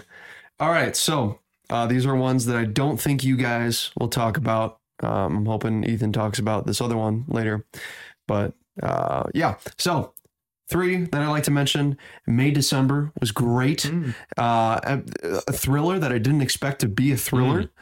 Uh, about the um, relationship, but just watch it. Going blind. Who's that? That's It's Natalie fantastic. Portman. Natalie Portman I- yeah. and Nicole. No, Nicola Jessica Holt. Chastain? Jessica Chastain. That's right. I almost said Nicole Kidman. That is not her name. And uh, also, also Charles Melton. Uh, he was in some other stuff as as the dad. He was in Nice. What was he in? He was in something There's else. some other stuff. I don't forgot what he was know. in. Is that him? Yeah, that's the dude. Yeah, I the don't- son is also a star. That's that. That was the last big thing he Okay. was in, but like I hadn't seen that. Yeah, I haven't seen that either. But yeah, he's he he's an up and coming star. Keep an eye on that guy. Uh, he does an amazing job. He gained like 50 pounds for the role. Mhm. So Whoa. pretty okay. cool. Uh, don't see that very often. All right. May, Um, December. May, December. It was great. Uh, and then I want to do Blackberry. I watched this. It, it's a Canadian Whoa. movie.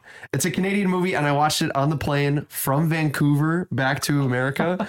so that was it, was it was awesome that I got to watch that. Well, you you watched a film on tech, From- Canadian film on tech, yeah. flying back from a tech conference. Exactly. Yeah, I went to LTX 2023. It was very fun, and I got to learn about the BlackBerry phone. Uh, if you guys watched Air, if you guys watched Flamin' Hot, uh, if you guys watched Tetris, Tetris. this is, I think, the best of the like corporate movies that make a company or whatever bioepic. bi- biopic, whatever they're yeah. Uh, because this is the only one where it's the people fail.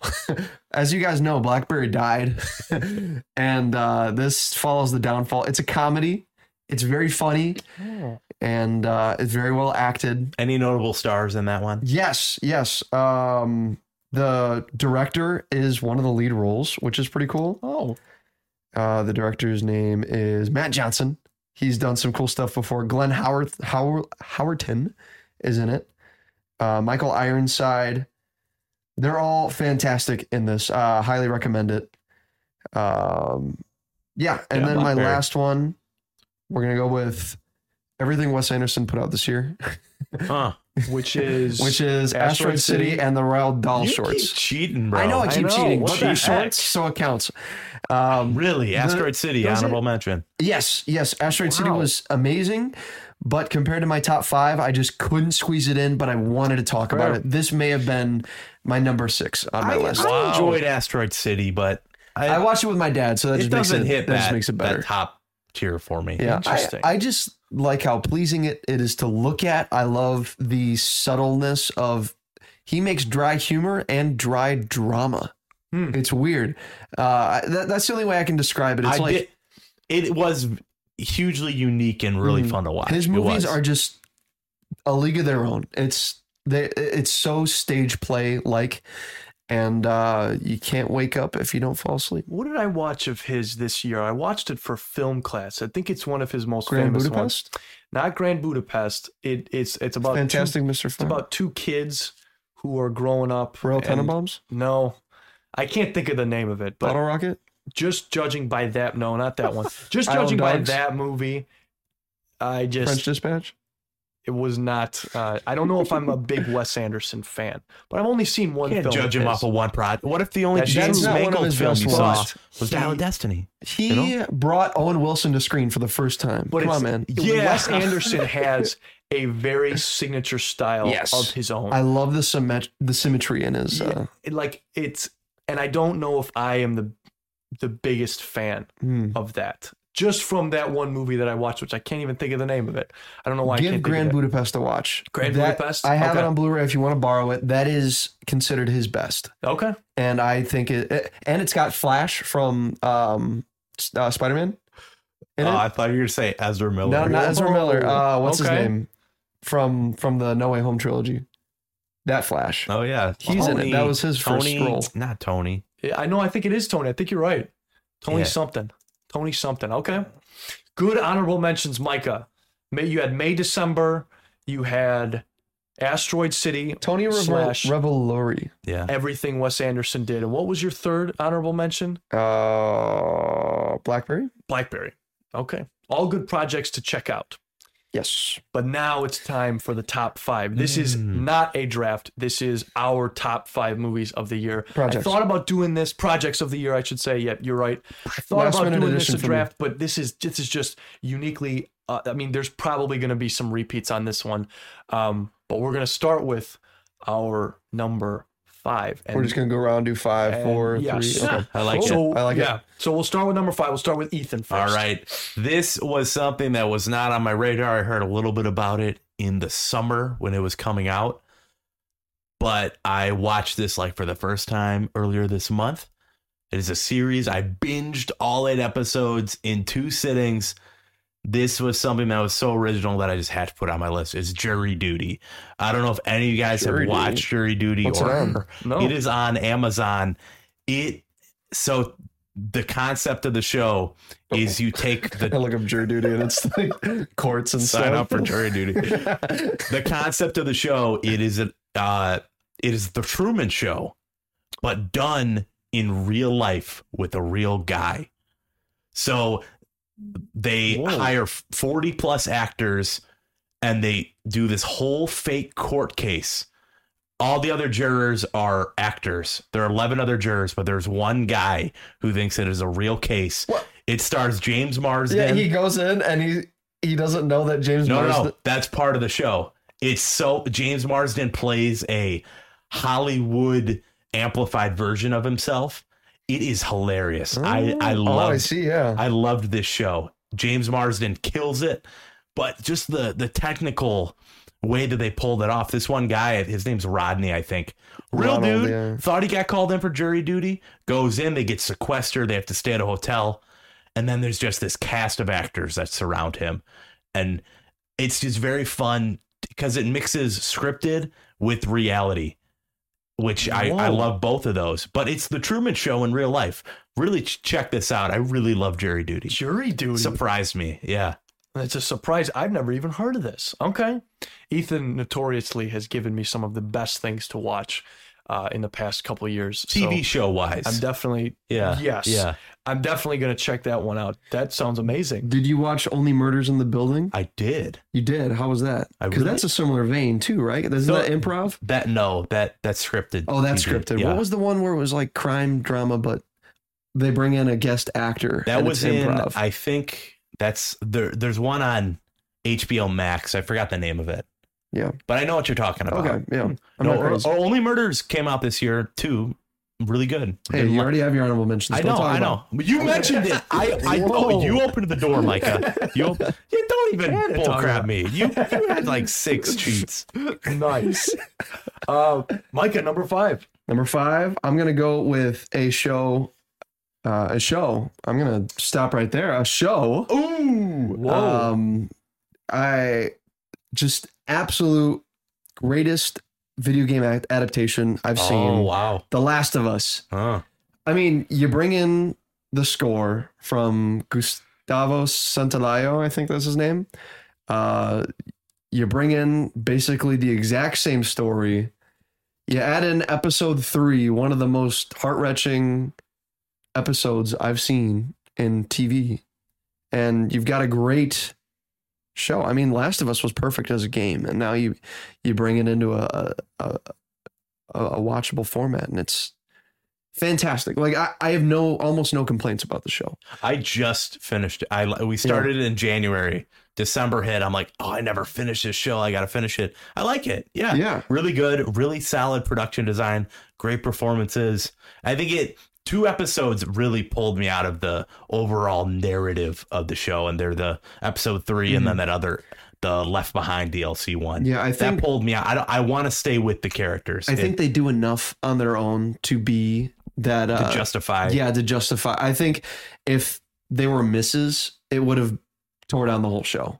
But since they knock it out of the park both times, Left Behind not as much, but still a great episode. Um, it was it was fantastic, and I'm really glad that we got a good video game adaptation, especially compared to some of the other video game adaptation Hmm. shows like Halo. I heard was trash. Oh, it is trash. Yeah, uh, they just keep trying with other video games, and it's just not good in TV form. And Mario. Bros. movie. Mario Bros. movie, uh, The Last of Us. Makes The Last of Us, number five, a very last minute uh, edition. I was gonna have a different movie, but I, I'm I'm really banking on Ethan mentioning it. I ho- I hope I mentioned that. I hope you Are do. you looking at my list? If, if not, I'll just like say it at the end, but You'll cheat again. We'll have a spot for it. Okay. because it is worth watching. All right. Last of Us. Uh, I'm also going to go show. I'm going to go All show. right, shows here. for number five. Um, I'm going to go with a show that was on my top top five of last year. Um, but it's making my top five. This was oh man, this was close. I thought about not putting it on here because I do have some issues with it, but when it gets it right, it really gets it right. And I'm talking about Ahsoka. Hmm. I really, really had a good time with 80%. 80% of this show and it knocked it i'm talking specifically about the middle portion of this and then, and there's some good stuff tacked on to the front and the back but being a star wars fan i have problems with certain aspects of it Yeah, I saw the Drew Gooden video. And not not even because I I that's good. There's some stuff I disagree with him with though, but just being a Star Wars fan that I am, I was a huge fan of the Anakin episode. I was a huge fan of the episode before that. Um, I think that might be the best one. Um, with uh, where Ahsoka fights Baylan Skoll on the Rock. I thought the mm. duel was great, and then they roll into Anakin, and then the next episode is them going to the new galaxy, and Thrawn is introduced. His introduction is one of the best moments in modern Star Wars, in my opinion, and I also think Huh. Ray Stevenson as Baylan Skoll is Rest in peace. so hmm. so fantastic one of the best new star wars characters in the disney era it is so sad that he will not be able to continue that performance but i really like i, I really loved ahsoka kevin Yeah. kiner was he killed it he killed it on the score for ahsoka he did something new to Thrawn's theme that was just fantastic. So my my number five is Ahsoka. I think Hmm. you use the word fantastic enough to sell your your feelings on it. Yeah. I, Fantastic. I know that it won't touch my list. It won't touch your list either. Micah, will it? What? Ahsoka? No, it won't touch my list. Yeah. So yeah. Last of Us probably should have been get in my, there. uh, I- score actually. Yeah. now that I'm thinking about We'll it. dive into a lot of the Star Wars isms in our upcoming marathon. Yes, where we that's will. when the debates will come up. But I'll let you I'll, just put that into their plug. The I'll you just I'll let you have that, Ben. I'll let you have that. Thank you. Yeah. Appreciate you letting me have that one. Letting you like what you like. Yes. Uh, number four. Number four, I had to put this on, especially with the state of where Marvel has been and the direction it's Mm. going. And when in the Infinity Saga ended for the MCU, there was one piece that was missing. And that was the Guardians of the Galaxy. what is Mm, going to happen okay. with Guardians of the Galaxy? I I know it's not on Micah's list, but I had to put this in. Me personally, I had to put this in my top five. Did you know? Wow. You look. No, you told me last Oh, night, yeah, Micah. Guardians of the Galaxy Volume 3, just these characters that James Gunn has made. I love them. And getting to see them in another film, in a good film, in a movie, an MCU movie when we haven't had MCU movies that are good, this one was great. And Mhm. it made me feel the way I felt about the MCU five years ago Hmm.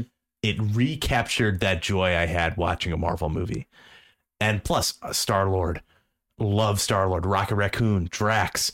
The the way that James Gunn told this story with The with chick with Rocket, with Rocket specifically, so good. Yeah, It made me, yep. made me cry over a, a ra- raccoon. You know, I didn't I didn't Yeah. actually cry uh, for the record, It- but it it it worked so well for me, and I love the trilogy capper, and this was a, a highlight for me this year. My dad does not like movies with talking animals in this and, in, in them at all, and uh, he watched Guardians three three times this year. Oh, cool. There, my coworker, she said she was ugly crying in the theater for Rocket's backstory and everything. She's a big animal person, and Mhm. I hear if you are, I mean, this is really affecting. And not just that, I mean, the trilogy capper of it.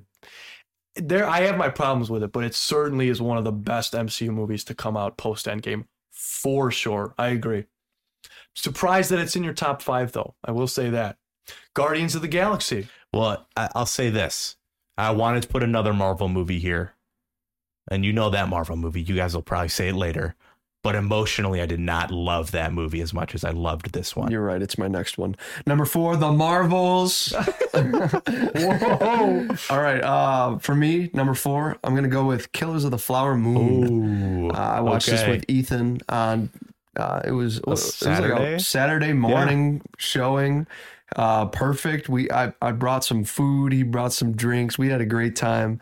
Three and a half hours. long movie. It's a long, one. movie, but it just engrosses you in this world that nobody does anything right.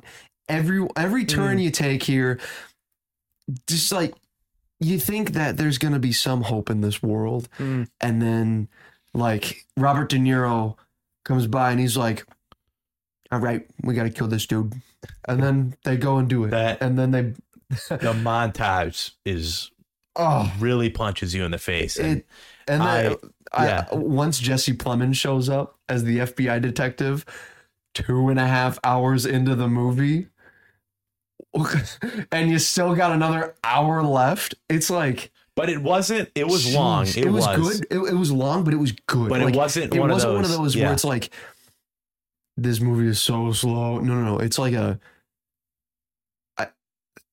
Th- this is three and a half hours of pure like I talked about it. The, the score set Yeah. the vibe for the movie and got got me right where I needed to be. And I bet my favorite way to learn history is in a really compelling narrative. Mhm. I didn't know anything about the Osage people and the tragedy that this story was. So yeah, and apparently this is like the founding of the FBI and the the one of the most overlooked murder trials in history, and it's crazy. And I love this movie. I I really want to watch it again. Uh, it's definitely going to be a pickup for me once it comes out on Blu-ray, and uh, it might be out. I don't it's think currently it is. on Apple TV It's Plus on right Apple now. TV Mm, Plus. That's why it's not out yet. Yep.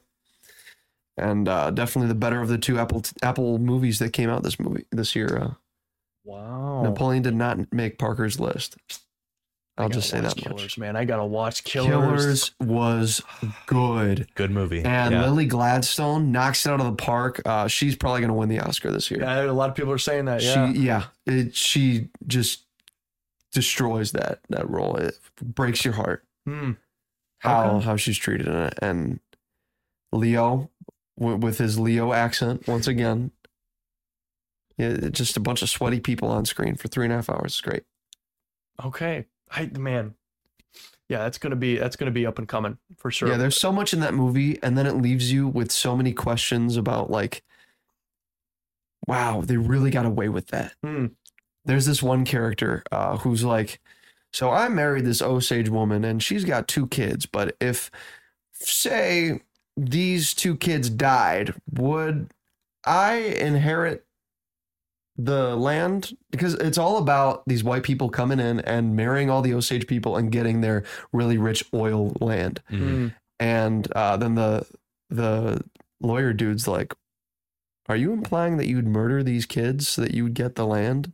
And he's like, No. "Well, if it'd get me the land, I'm I'm not saying I'd murder them, but would it?" Yeah. It's a very morally gray movie. Like Yeah. every single character has their just absolutely disgusting motive. Hmm. And Leo is the only one that's like, all right, is he on this side? Is he on that side? Because No he spoilers. Loves, I know, No, I know. but Leonardo. He loves his Osage wife, actually. He does. Yeah. And then the uncle, who is Robert De Niro, uh, keeps pressuring him to, yeah, everyone else is, um, it- you know, dumping these uh, these women in in a in a way, and then getting all the land and being rich. Hmm. So it's a moral dilemma. Does he want to be rich or does he want to have a wife, or both? Because you can't have both. Okay. Yeah, I'm looking forward to it. I'm definitely, uh, definitely it. a watch of the year. Especially because you, Ethan, said that the score is fantastic. Yes. Sets the vibe. I got. I, Yes. that's that's the big thing. and I love how they use uh, the Osage people in the movie, like the actual chiefs and stuff are Yeah. extras or have parts in the movie because it's all filmed on their land. It's great. Okay. Well, you want to talk morally gray? My number four is Oppenheimer. Oh. Cillian Murphy. Fan, I mean, you have every famous white person ever in this movie, pretty much. I mean, and man, do they knock it out of the park. If they weren't in other For- movies this year, then they're uh, for three hours, man, this flies by, and especially because three hours is just three hours of conversation. breakneck speed, man. Like holy cow, the score fantastic. We talked about Ludwig Göransson. He is so good, and for a movie being about dropping a bomb, that is probably the least not the least captivating scene i'll say that when it goes quiet in the theater and it's just a bright light it's pretty insane i love that moment but the moment after that in the in that uh, gym as oppenheimer is sitting there and he's talking about this and it goes quiet and everyone's Mm. cheering and then he the starts fun. to see kind of his work go what it entails what he's actually done goes to truman the ending hour is just a trial with robert downey jr who gives one of like even he made all the money in the world and he still knocked it out of the park in this movie i mean he was fantastic i mean there's so many things in oppenheimer that i thought were so good i wish it would go higher on the list but there are three other movies I think are just a hmm. little bit better. But Oppenheimer is my number four. Number three, Mr. Wenslaw. Oh, number three, I got John Wick 4. Oh. I got John Wick Chapter 4 at number three. nice. This, I, I said it earlier how Mission Impossible was, is currently, like, that's my action franchise. I love Mission Impossible, but John Wick 4 surprised me in so many ways. Going into this year, I was not like, I was like, yeah, John Wick's fine. I, I wasn't the biggest fan, but John Wick 4 really did it for me. Every action sequence took it to the max. They uh, had multiple different unique action sequences. There was that that sequence in the the house or whatever the with the room layout where you get the overhead shot. Oh yeah. That's fantastic. You have the stair sequence, and then uh maybe I don't know. The only thing about this movie that gets me like kind of upset is fantastic ending. Then like the next week they're like, I don't know, maybe we'll make a fifth one. That is what annoyed me the most. Yes. Because I say this is it. You're you should end the end John Wick, the character right now. Absolutely. Because perfect ending to the character. Really love John Wick 4. Mm, yes, that's great movie. all I will say. Micah, number three. Also, the the one of the best movie theater experiences Yes. when uh, the grandma and her her grandkids Grandma, walk in. grandpa, and, and two grandkids. They walk in uh, and and the movie starts like the the trailers are going and we're like, "Are you guys here to see John Wick 4? And we're like, sitting there, we're debating it. We were like, "Yeah." Are we in the wrong theater? Like, I look at my ticket. I look up at the thing. I'm like, Oh man. and then it's not Paddington two. Yeah, they were here for Paddington two. Anyway, we saved some hmm. kids' lives that day, Micah. they would have been no, they would have been introduced to one of the best movies of the year. But uh, Right? I mean, the opening shot of What that That's Lawrence great. Fishburne watch, he's mm-hmm. like, the mother effing king has arrived. oh man. Like, that would have been interesting for some kids. So kiddos what- to what- see. Paddington when did they leave the theater? when Micah told him it wasn't yeah. Paddington too. So which is also a movie I have to Oh, watch because I hear it's great. Same guy did Wonka. yeah, Um, my number three is Wonka. Wonka. No, Spider Verse. Uh, Spider Verse was the best comic book thing that came out this year, in my opinion. Uh, I think that, I mean, the soundtrack, the score, the the story, the beautiful animation, uh, just the way it leaves you hanging for the sequel is Hmm. the only reason why. I mean, but you can't dock points for that because in the future it's going to be fine. You watch it as a double feature, it's great. But right But you now, can't. that's why I didn't make mine. yeah, I That's I why. love the I love the the foreshadowing that they put in this. There's a bigger emphasis on it uh, after watching Into the Spider Verse and then going into Across the Spider Verse. You see that they put more effort into uh, foreshadowing the uh, the end of the movie, the end of Across, and uh, it's cool. It, I I love the character beats. I love the just the the style. It does multiverse in a way that isn't exhausting. Right. Yeah. Yep. It's super fun. They- that it, we're in a world now where they have to do something more to get us to like the the multiverse, and they do it well here. as James Gunn vulgarly puts it, cameo porn. This movie does that in a way that like is super sent like It's like, oh, integrated that's into part the, of the plot story. enough Yeah. where I mean, like we've got um, what's his name as Donald Prowler, Glover. Donald Glover, hitting it out of the park with a cool little cameo. Yeah. Pretty sick. cool. We got Amazing Spider-Man and Tobey Maguire Spider-Man in there. It's there's just some cool little. They, they don't have a billion cameos, and that's what I like about it. I mean, like Still a like focused previous story. cameo. Yeah. it's it's focused. It knows what it's doing, and this is the one that did it first. So I give it way more passage than Hmm. than uh, other ones, but. Right. It Yeah, doesn't, it it's doesn't feel great. forced. It's it's so close to a perfect movie for me, and uh, yeah, I love it. It is good. What it didn't affect me personally. I I mean, I've talked about it before. Uh, after this movie, so my second and first spots, they're the ones that affected me deep. Hmm. They're the ones that will stick with me forever. Hmm. And uh, I can't wait to talk about it. Okay. uh, my number three is a, a deeply affecting movie movie one that stayed with me uh, since it's since it came out and it's a it's an odd one for sure because it's not it's a movie but it's definitely it has some very heavy subject matter.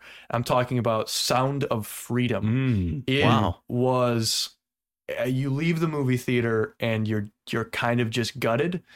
Uh, i wouldn't say it was a good movie theater experience. Filmed well shot well acted well the music was good but all of those things fall by the wayside because of the story and the importance of the message that it is sending i don't like it when films preach to you it is one of my biggest pet peeves but when you are shining light on an issue like this in this way, it is Mhm. the perfect way to do it. Jim Caviezel is, I I mean, he played he played Jesus in in in the Passion of the Christ, and that performance, having him that gravitas, sells a lot of the performances in here, and you're kind of just.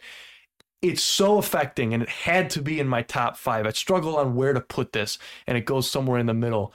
But number three is the sound of freedom if you Mm. haven't seen it please it's a it's a movie i will never watch again Amazon Prime. but at least once you need to see this movie it is very well done i'll say that A lot, there was a lot of controversy around it too, and that that sucks. But yes uh, definitely worth a watch. yes it is all right moving on to the top two the top two ethan All right, this is a, also something that I saw within the past month. Oh, That uh, right after I saw it, I was like, "Wow, that was awesome!"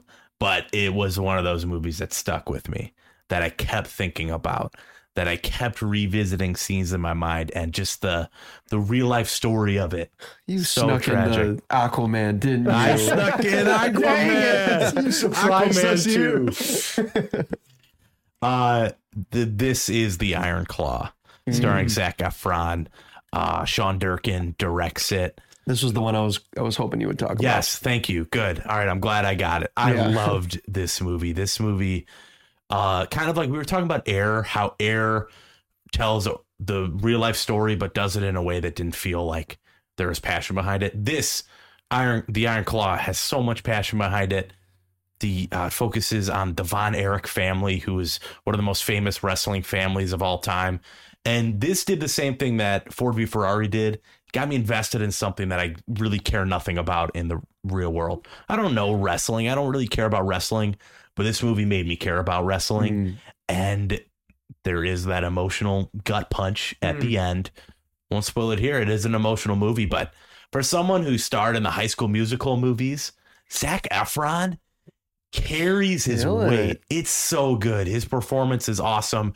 Jeremy Allen White is also in this movie, who is my number one guy this year, my top performance. He uh, has less to do in this movie, but I still really enjoy him in this Got one. Holt McCallany too Yeah, from see- uh, Mindhunters. He was great. That was the dad. yes. Oh man, it This Eh. movie was so sad that they had to cut out one of the brothers because it would have been too much. The Would've been- director says yeah. there was another Wow. brother in this movie, Yeah. but they couldn't fit him in. So I I love this movie. I keep revisiting it. I keep thinking about it. Mm. The Iron Claw, my number two of the year. And spoilers, my top film of the year. The Iron Claw. There we go. So it's your number two and number one spot. Just say I don't have a film at number one. oh, I see. I see. Well, my number two and one, spoiler alert, are movies. And uh, it, it is my turn, right? Yes, it is. All right. And uh, this is another movie that just caught me by surprise. I saw some great reviews for it. And uh, Rebecca and I, th- this was a not a wide release. This was a very limited release. I had to drive like 25, 30 minutes out to St. Charles to watch it at the theater over there because they weren't showing it anywhere else. Um, Oh, and uh, this this film I watched just on uh, it was early enough. It was a matinee showing. Uh, it was like a four dollar ticket. The theater was packed. I was surprised at how packed this theater was. The holdovers, Mm. just beautiful film. I I adore the characters. I just absolutely Paul Giamatti. You know, let me pull up the cast list real quick.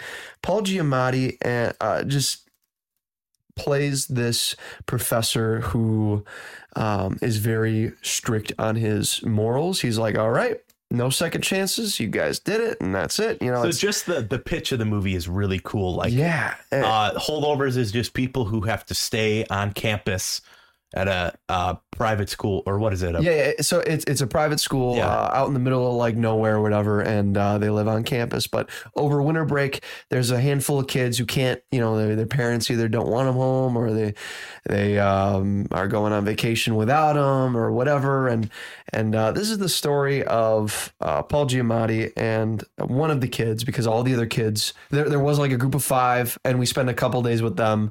But then the other ones all leave because they get parents' permission. But this poor kid doesn't have parents to like his his dad unfortunately passed away and that's in the trailer too so no you know, it's no spoilers but- for it. Yeah. um, and it, it's just about how books are more than their cover, and Mm. these these people ha- are these are like five dimensional characters. They are they have so many layers. As soon as you think you understand these characters, like you're introduced to Paul Giamatti's character named Paul, and you're like, oh yeah, that's that's who he is. But then you go a step further and you see why he's like that. And then you see why he sticks to those values that like build up this character. And then with the uh the kid, uh, Angus, his name is. That's Dominic Sessa. Y- you see where he's Riz coming Master, from. The Riz way. The Master Riz Master. himself. It's great, and um, I really got to see this again. This this is. Yeah. I see so many people comparing it to sitting with a nice blanket around you with a nice hot cup of cocoa. It takes place in the 80s. It's even got the uh, the 1980s um, uh, MPAA rating, like the blue screen Yeah. instead of the green. Aesthetically, Rated so. R Yeah. uh, at the beginning, Wow. and uh, the old uh, what was it, Metro Goldwyn, uh, the the MGM logo or something. Like yeah, the some old- retro Yeah. Cinemax maybe. Yeah, it, it's the old retro feel. It was recorded in mono audio, which just adds a whole different feeling to it. I love it. I yeah, don't just go in ready for the story. And, and don't wait till Christmas. Yeah. It- sure, it's a winter break movie, but this is this is more than a winter break movie. Yeah. I mean, you could still watch it. It's still winter break, right? yeah, technically it is. Yeah. Go watch it. Uh, it it's, some people, yeah. it's fantastic. uh, blew me away with Mm. how far these characters go. I could definitely see though tons of people not liking this also. Yeah. Cuz um does require you to be Rebecca patient. didn't like it. Rebecca Yeah. thought it was boring. Uh, I personally think this is one of the best character written movie, uh, the best character written movie of the year. It it I that I love that you said all that because This plays like a novel. one of the main reasons I love movies and TV so much is it helps me love people more Mhm. and relate to people better. This movie does that so well. Hmm. Yeah. Yeah, Definitely. good, good number Uh, two. this pick. is this is my recommendation for everyone to watch. Like this is this is the movie to um like yeah, Oppenheimer is fantastic, Barbie fantastic, you know, all these movies, but out of like the more obscure, this is the the 2023 movie that gets my personal Yeah. recommendation. Oh, cool. Well, my number two is a film that's already been mentioned on the panel for top five already. Um, Sorry. And that is the fourth film in an epic franchise, John Wick, Chapter Oh. Four. that was you. that is that is that is my number two. Uh, me and my dad. My dad started this with me, and and uh, we've funny, gone to mine see too. Every single one of the films in theaters since that first one came out, and we had to go see this one. My dad hates long action movies. This is a long action movie. He actually went back to the theaters by himself to go rewatch this movie. Wow. I never thought I'd see that in the history of my life. Now, my dad, notwithstanding, who loved this movie, I also loved this movie from the opening in Japan with uh, Hiroyuki Sanada, I, who is fantastic. They have an epic sword fight in Japan, and then it just it just goes all across. And the final duel, man, I'm not. I'm trying to find different things to talk about because you you talked about it so well.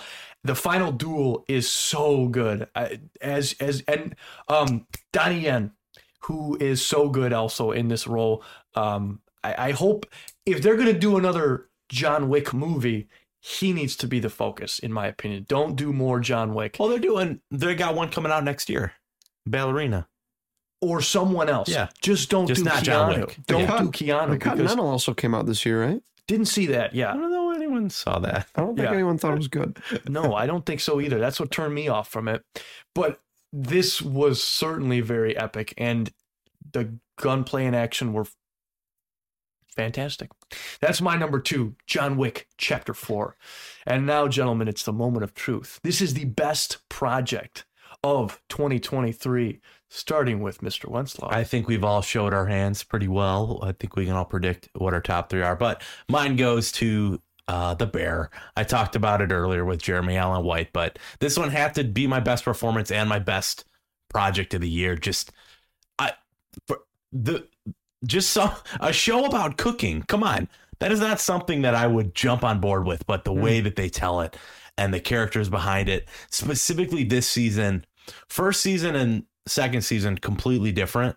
Same characters and same story. They're doing this certain things but uh this one really was a more character centered season. Each episode took time with a different character each episode from the kitchen crew and you got to dive into who they are, what makes them tick, and I I loved it. It is just there's specific there's a flashback episode with many many celebrity cameos.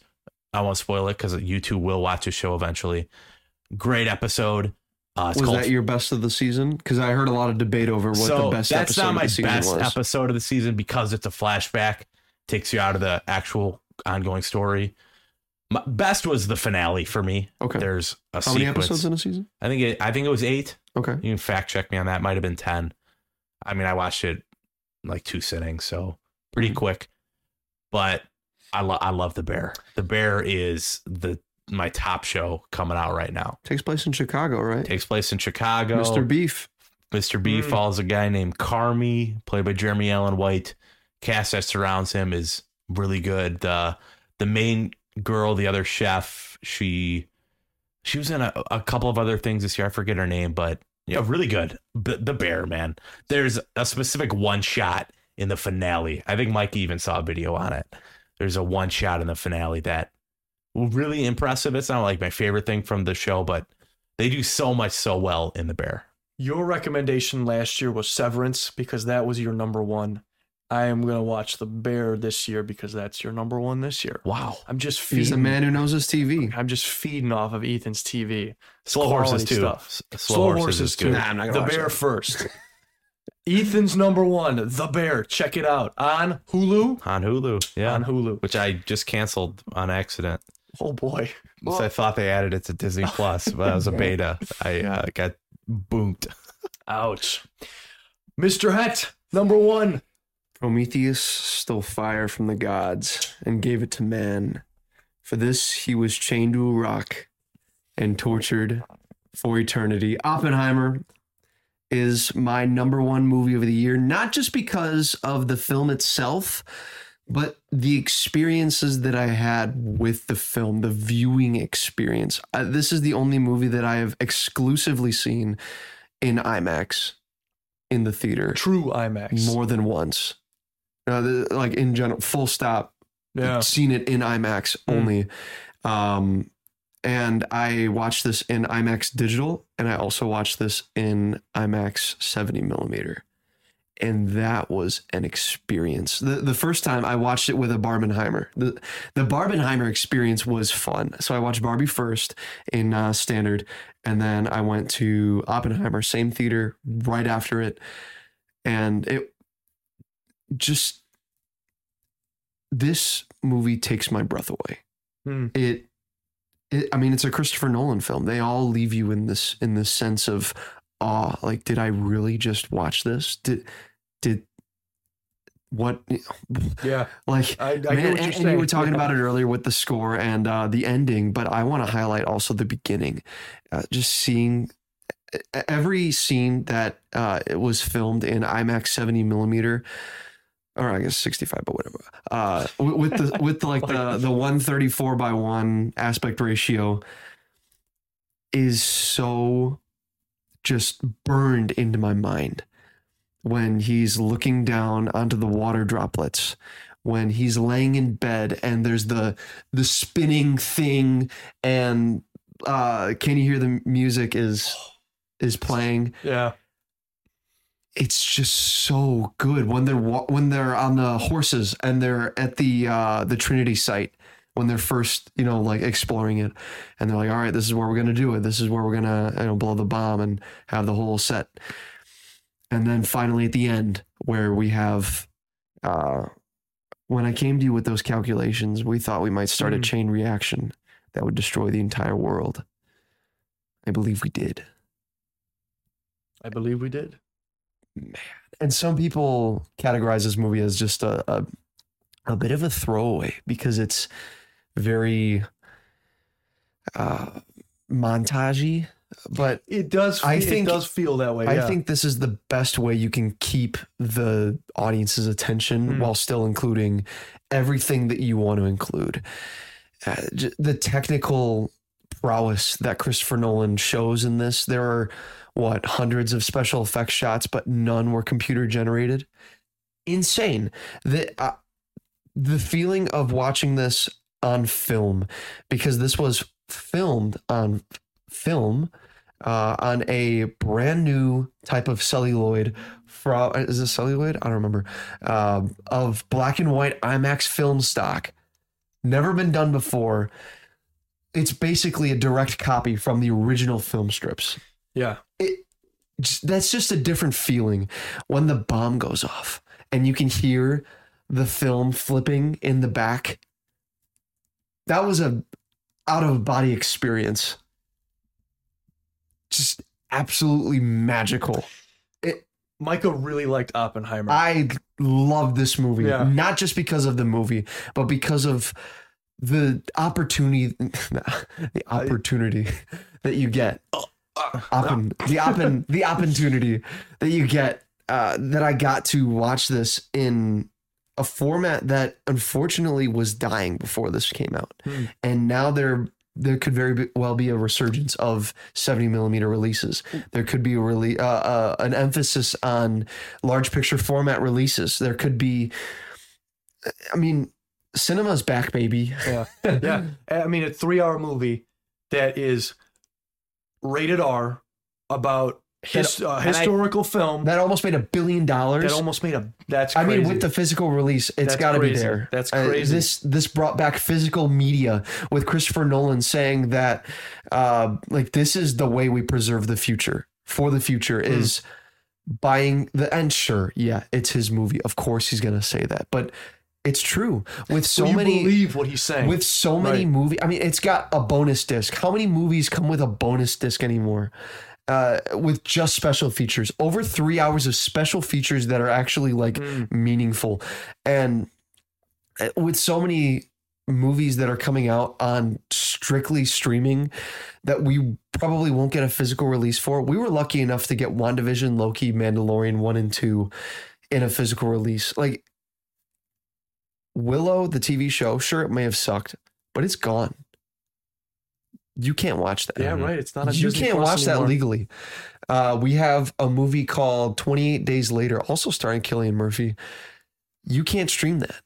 You can't buy that. The only way you can buy it is if you buy the out of print DVD, which is a lot less rare than the Mhm. completely rare Blu-ray. Hmm. Deemed as one of the one, one of a a great indie genre of the early 2000s of horror movie. Oppenheimer really pulled up so many different pillars of cinema, and for that I have to applaud it. It it uh, film, uh, like film reels, uh, physical media, going to the theater in general, double features with Barbenheimer. Yeah. I mean, it, it's amazing this movie did so well. It's amazing to Mhm. me. I'm very, very glad that this movie did well. And ha- like happy that it did. Yes, Like and Robert Downey Jr. Yeah. Oh, if he doesn't win Best Supporting Actor, I don't know who will. Like this, Ken.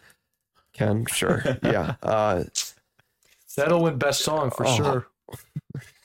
I don't I don't it was nominated, right? I don't think it was. I don't think it Asteroid was. City was nominated for its Alien song. Did, you see that? Come out. Or no, no, it's in the short list. They Short collect- list is out, the- okay, I but was the like, official lists are not out. so Ken, I'm Knuff was not on there. I there. don't think it was. I'm just Ken. I uh, I personally What? did not see Oppenheimer in theaters, guys. Did you So- see it at all? I did. I really liked it. Uh, didn't love it. Like I loved it. I loved it, but it's not gonna scratch my top five. But there's a quote from Emily Blunt's character. Uh, it's that scene right after killing. They're like in the desert, and he's off his horse, and she says this to him. She says, "You don't get to commit the sin and then ask us all to feel sorry for you when there are consequences." That is something that you can pluck right out of that movie and apply to any situation in your life. Hmm. As a religious man, sin carries weight. And I love that statement. Also, as a religious man, I didn't see this movie in theaters because of the nudity. Just got to state that. That's why I, I avoided the cinema for this, guys. This this is one of the movies where, while I am you know all for let's not have nudity in movies, this is the one where I feel it's there is some justification to having it because Christopher Nolan isn't a nudity in movies kind of guy. Like he Never has been before. He never has been he before. has, Eh, right? I think there's one other movie he's had. maybe, I don't Uh, think but so. but uh, in Oppenheimer, there there is some reason, there is some tension that is added with it. You are supposed to feel uncomfortable with it. And th- that's all I'll say. I'm not gonna like I'm not gonna defend like having nudity in Micah likes porno, guys. yeah, we got that. Yeah, that's We'll what it that is. down. That's exactly what it is. Um, but I, I think this is one of the few times where I can say that the it is tasteful nudity, artistic, artistic, as Twitch would put it. as Twitch would put. Yeah, you Oh. can stream this on Twitch. nice.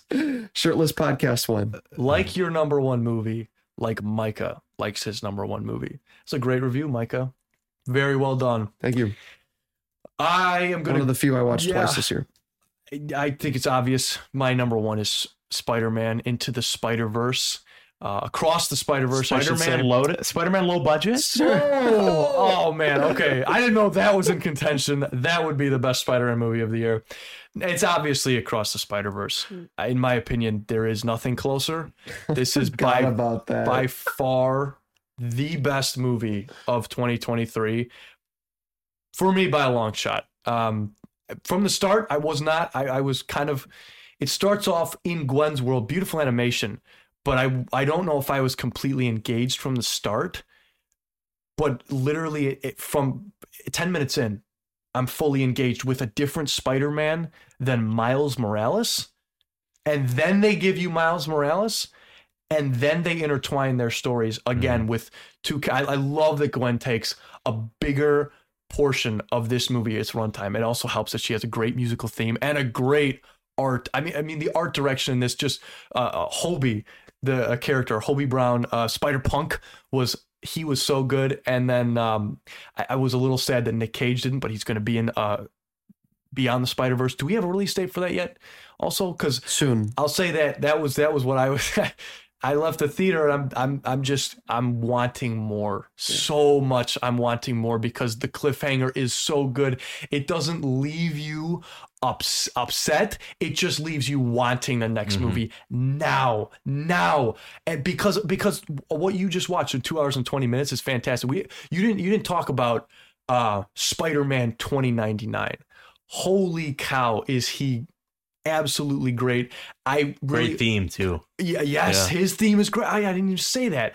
Um, he has some really cool character uh, themes and ticks that I, I'm thinking they might go ahead with and beyond the Spider Verse. There's that moment in the beginning scene where he comes out and helps Gwen, and he tries to bite that guy, and he has uh, vampire vampire teeth, and that kind of gets forgotten about.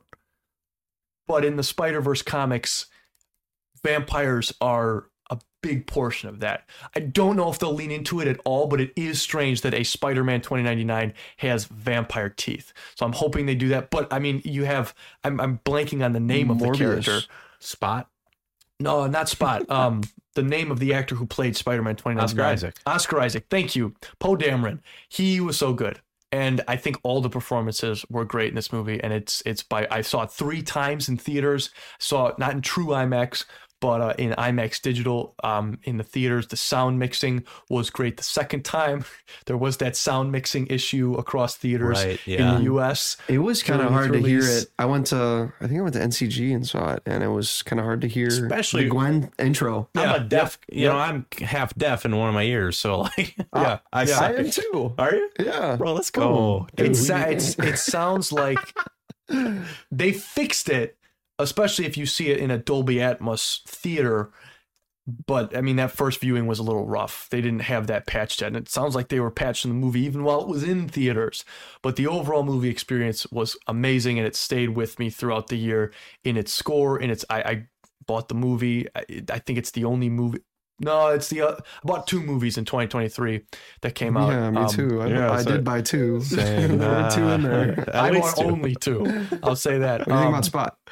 Uh, Spot. He was great. My holes can take me anywhere. That I will say, he's the main villain of the movie, He's, but he he's doesn't.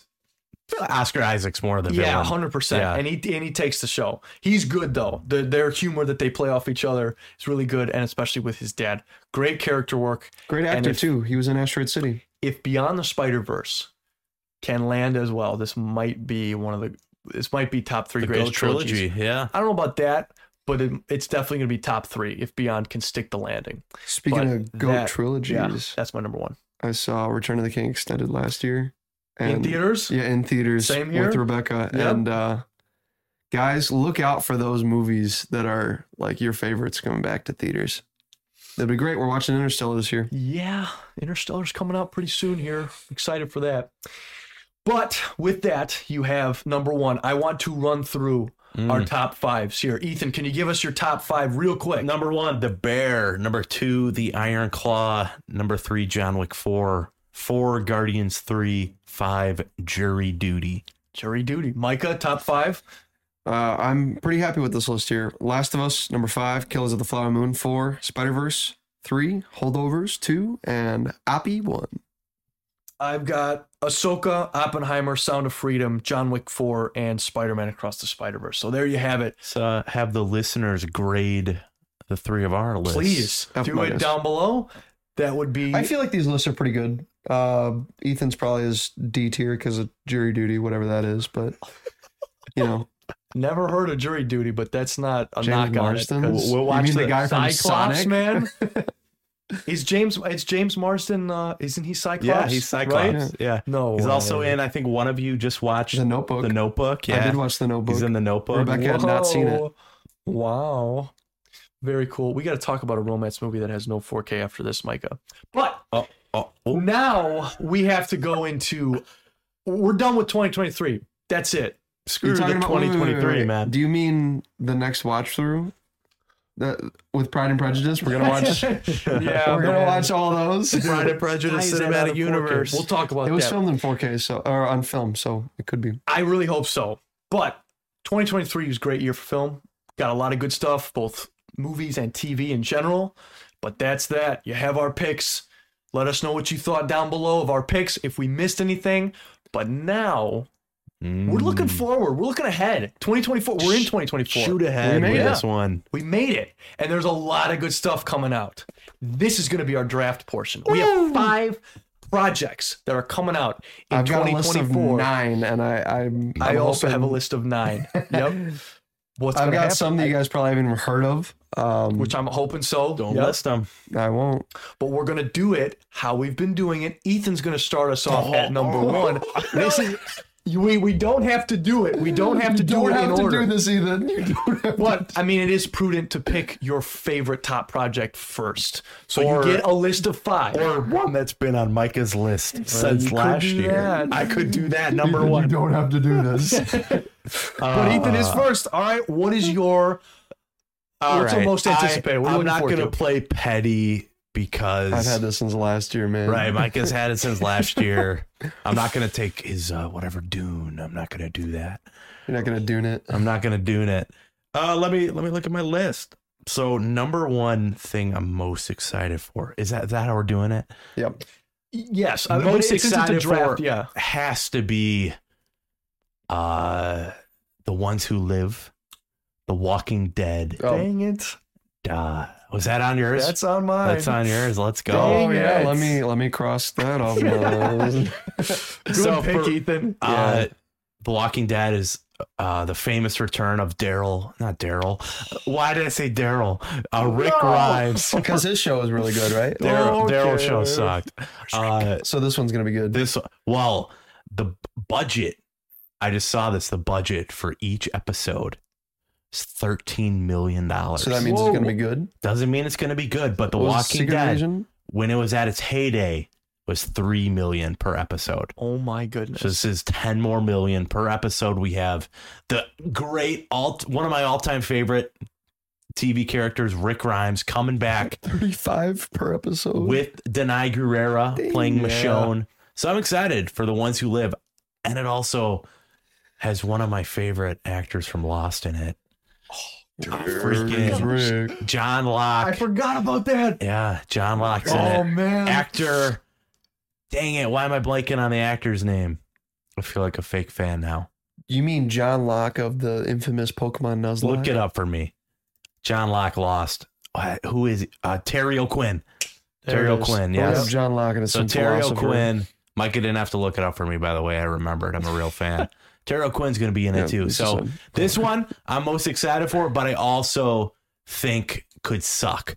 I think it yep. could suck because a lot of the Walking Dead shows and the Walking Dead season 11, yeah, season 11, they had 11 scenes of that, was also not good. But I really have high hopes for this. I really want it to be good. Yep. Please be good. The Walking Dead, the ones who live. I really hope it's in your top five next year and not your most disappointed. I know. I hope so too. Oh, that's a good. uh, That's a good one. Hate taking that off my list, Micah. We Dune all two. know what yours. Yeah, Dune yeah. two. Yeah, Hoping for this year. March, right? It's a March 1st coming out. Sure is. I'm uh, hoping to get my ticket soon. Maybe I can even uh, go watch it in 70 minutes. I gotta IMAX. rewatch that first Dune. It uh, a Come over ex- sometime. I'll watch it. bad experience watching that first Dune the first time. We like had a theater with like yeah, the brightness at yeah. It was terrible. Yeah, it was And it's, horrible. n- it's not a good. Dune's not even a bright movie anyway. So having it be a dark theater was a bet. We're never going to Regal again. Regal. Yeah, that, Sucks. that theater's on its on its way out. In fact, it was sold to uh, Classic Cinemas. I think. Maybe Yeah. they'll get redo those chairs. The chairs suck in Regal cinemas. They really do. And Dune was a long movie. Um, anything else to say? Dune two, Dune man. two. What I mean, it else is there speaks for say? itself. You're right. It he speaks for spoke itself. on it last year. This Yep. is this is gonna be the movie series of the of the century. Yeah, Ooh. because because I I love Dune. All right. man. Like I, I okay. Hans Zimmer and his score, uh, the star-studded cast, the cinematography looks amazing. Denis Villeneuve is just absolutely amazing. I have to watch Prisoners. This this was my most anticipated movie of the year as well. yeah, Most anticipated Prisoners project. no, it can't be actually. Prisoners is really it can't good. be because I took it. It was. That's why I said it was. it was. I Drafted. I it off. Ooh, Ben's Yep. 0 for 2. yeah, Prisoners is on Yeah. Netflix, so I gotta watch it. Yeah, prisoner. Oh, you'll love Prisoners. I didn't It's know it was good. Denis until this, uh, until this week. Hugh Jackman. Hugh Jackman is great in that movie. Jake so is Gil- Jake Gyllenhaal. Gyllenhaal. Jake. Gyllenhaal. Gyllenhaal. Uh, I'm gonna go with. you can't do that one. I'll just go with Deadpool Oh, three. okay. I'm gonna go with Deadpool Yeah. three. Uh, not my most It's a anticipated, nice safe pick from Ben. but I love, I love, love, love the direction and everything I'm seeing from the production set photos from Deadpool three. It. I'm really hoping that this does multiverse in a fun way. Deadpool can call out a lot of the stuff that's been going on in Hollywood recently, especially from a Marvel standpoint. I'm really hoping he does not hold back. I'm hoping that since now Disney's kind of opening up to that, that they do make it rated R. I am all for that, and Well, they, I, it also confirmed it's rated R. great, even Yeah. better. That wish granted. Um, and I, I, we hear just from the Marvel movie marathon, from that perspective, having that come up and hearing all the rumors surrounding the cast and maybe cameos. It's just, just for us three. I think it's going to be a special. for us. Yes. Yeah. I think so. Who So- watched all the Trek of uh, Daredevil? Who watched Elektra, the Fantastic Four, all the X Men movies? yeah, Yeah, Deadpool three is good my pick. I'm also super. Rumors of the TVA going to be in it. Oh, you know. Yeah. Also, just it seems like everyone behind it is just really passionate Yeah. about the film they're producing, which is the main thing you want in a film. It would be cool if all of the set leaks were actually fake That would be planted that because be there's really some cool. out there sets. Yeah. Number Okay, four. so So the I guess yeah. Yeah. Your next do, one. Do you want to do a snake draft? You you go, Ben. Oh, snake draft. Yeah, you go. I get to go. Okay. you get Ooh. your next pick right now. He's got to research. I'm in. No, I'm into that. Uh, Furiosa, a Mad Mm, Max Okay. Saga movie. I watched uh, Fury Road. oh man, Like dad movie. Yeah. I saw your review. Dad it's a good dad of the- movie. It's also a really freaking good movie too. I love Fury Road. It's one of my favorite movies ever made, and the fact that they're making another one, George Miller behind the camera, and Chris Hemsworth is in the movie. Dude. Star-studded Taylor cast. Joy, right? Anya Taylor Joy, and it's a prequel to the Fury Road movie.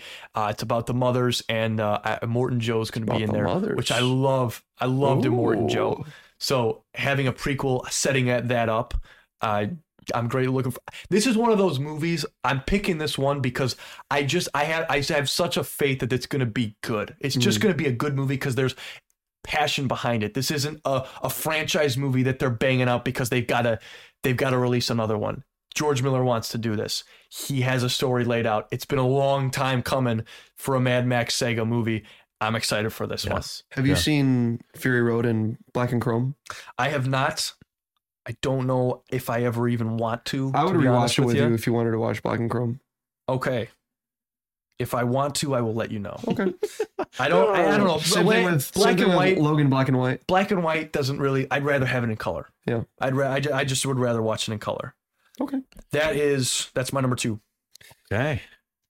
Joker, Folie à Deux. Oh, Uh, you guys did not like the first Joker. I rewatched Joker not it, too long ago, and it wasn't as high as I or initially thought it was. But I still really love the movie. I love how different it is from other uh, comic book movies. How uh, it just takes the Joker into a new direction. Uh, it's not trying to be Heath Ledger Joker. It's not trying to be something else. It's it's its own thing, and I really appreciate that. Um, Folie à Deux and right? apparently, this is a musical Yeah, so- Lady Gaga is with Harley Lady Gaga. Quinn. Yeah, I'm glad you grabbed this because I wasn't. I Gonna I know touch you guys gonna weren't going to get it, so that's why Well, I don't even know if people it. who love the first Joker would take this. I don't this know. is I'm a- excited. Because of I, Lady Gaga, because it's a musical, it's so different from the I first think this one. is going to be a very interesting film Right. to watch. I, I agree. I- it was one of the first movies that I think the first movie that I bought an IMAX ticket for. Hmm. Back when the Imagine Theater was a true IMAX, that was an amazing theater. I'm so sad it's not IMAX anymore. But Hmm. yeah, it's great. Yeah. Okay. So if we want to talk about multi versus collide, let's pluck two actors from two of the biggest performing films this year. Let's pluck them. And then also a director that appeared on our marathon this year. So I'm going to take The Fall Guy, which is Okay. a Ooh. David Leitch film. And if you don't know David Leitch, he did Bullet Train. He did, oh, the first John Wick. He did Deadpool 2. So he's got some. Directed? No, did I say David Leitch? Yeah. Chance that. Stahelski, He are you talking about? Fast and Furious, Hobbs and Shaw, Right. He did Deadpool Atomic 2, right? Blonde. He did a Deadpool 2. Yep. Yeah. Yeah. David Leitch. You said John Wick. He uh, did the Did first John not- Wick. Do John That's Wick? Chad Stahelski, I No, believe. go to the first John Wick. David Leitch was part of that. He might have been a part of it. I thought you said directed it, though. I think he co-directed it, produced. co-produced. Produced the first three, and uh, He's Continental. got a hand in that. I mean, So I'm excited for that, and of course it stars he did Ryan additional Gosling. directing for a lot of stuff. stars Ryan Oh, Gosling yeah. and, Oh, and yeah. Emily Blunt. Those are the two actors.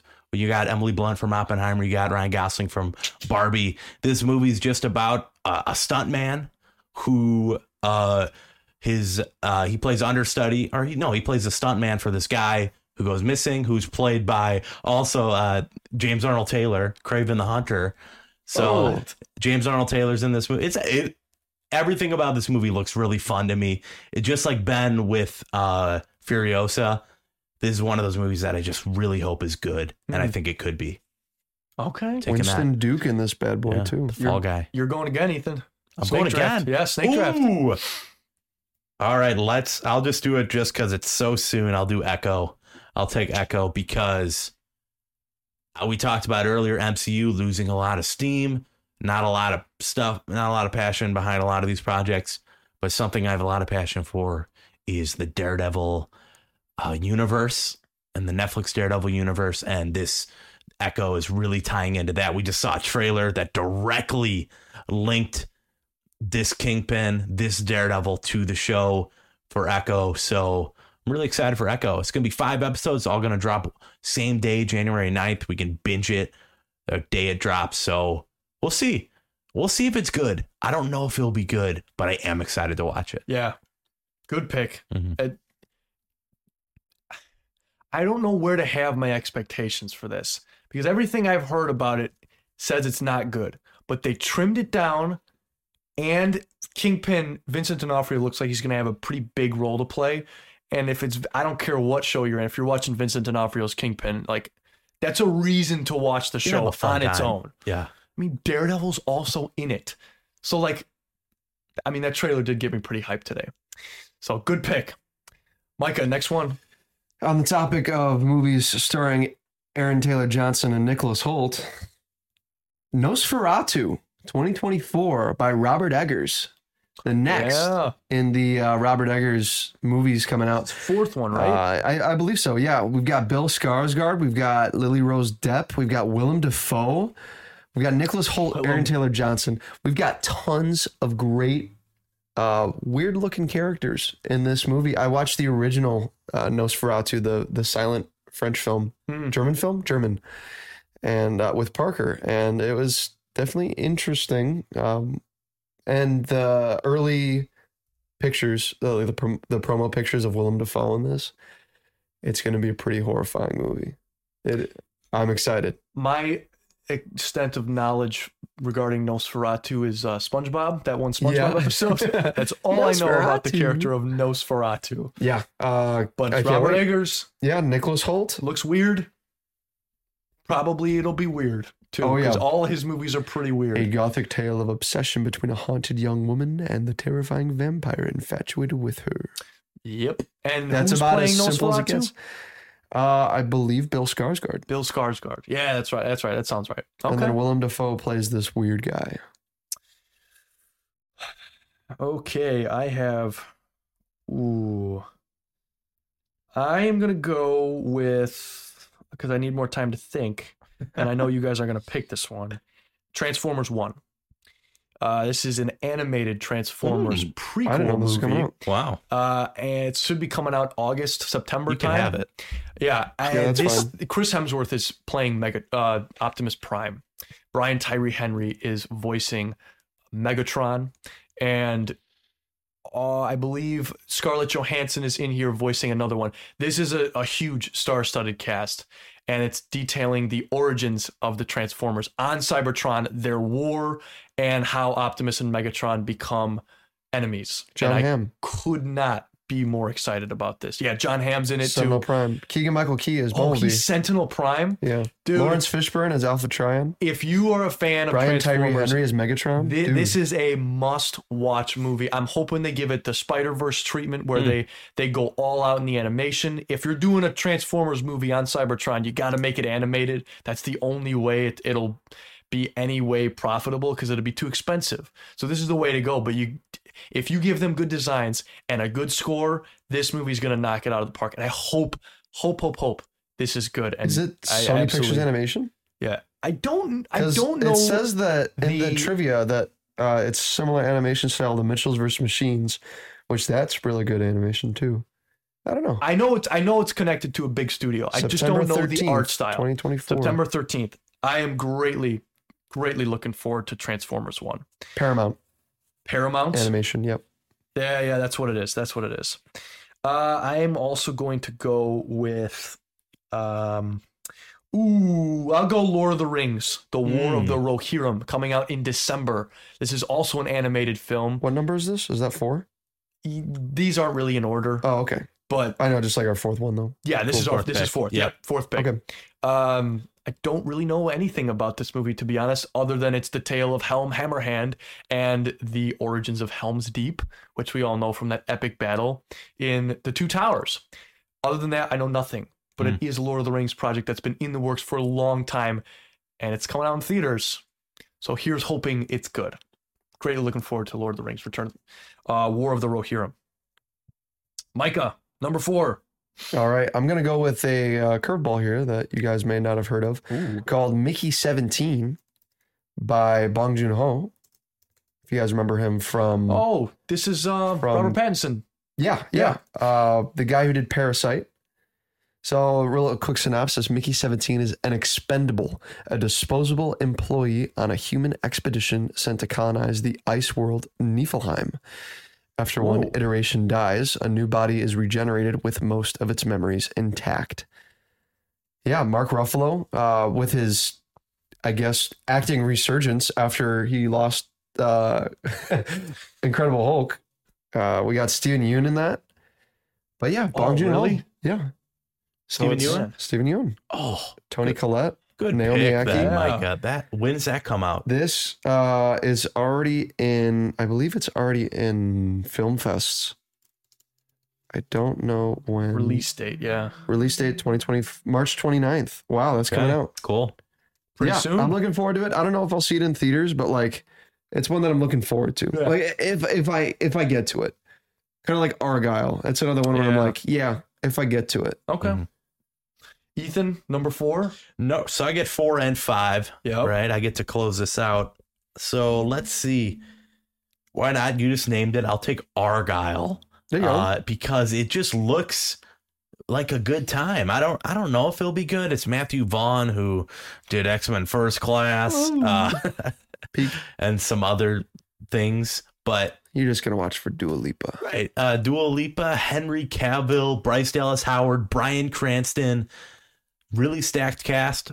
It looks interesting. Yeah, looks I interesting. I saw the So- first trailer for I it. I think it could holdovers. it could be very good. So I'm excited for that. And then my number five pick, I'll do the I'll do the Penguin.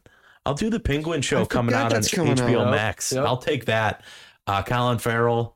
Is it- This is Matt Reeves, correct? He's gonna do the Penguin show. Oh, I got to look into this one. I know he is producing it for sure. I don't know if he's directing it though. I think this has potential to be really good. So I, I like Colin Farrell. I I like uh, his Penguin. He's producing it. and I like like mobster esque stuff. So let's see what they do with Yeah. the penguin.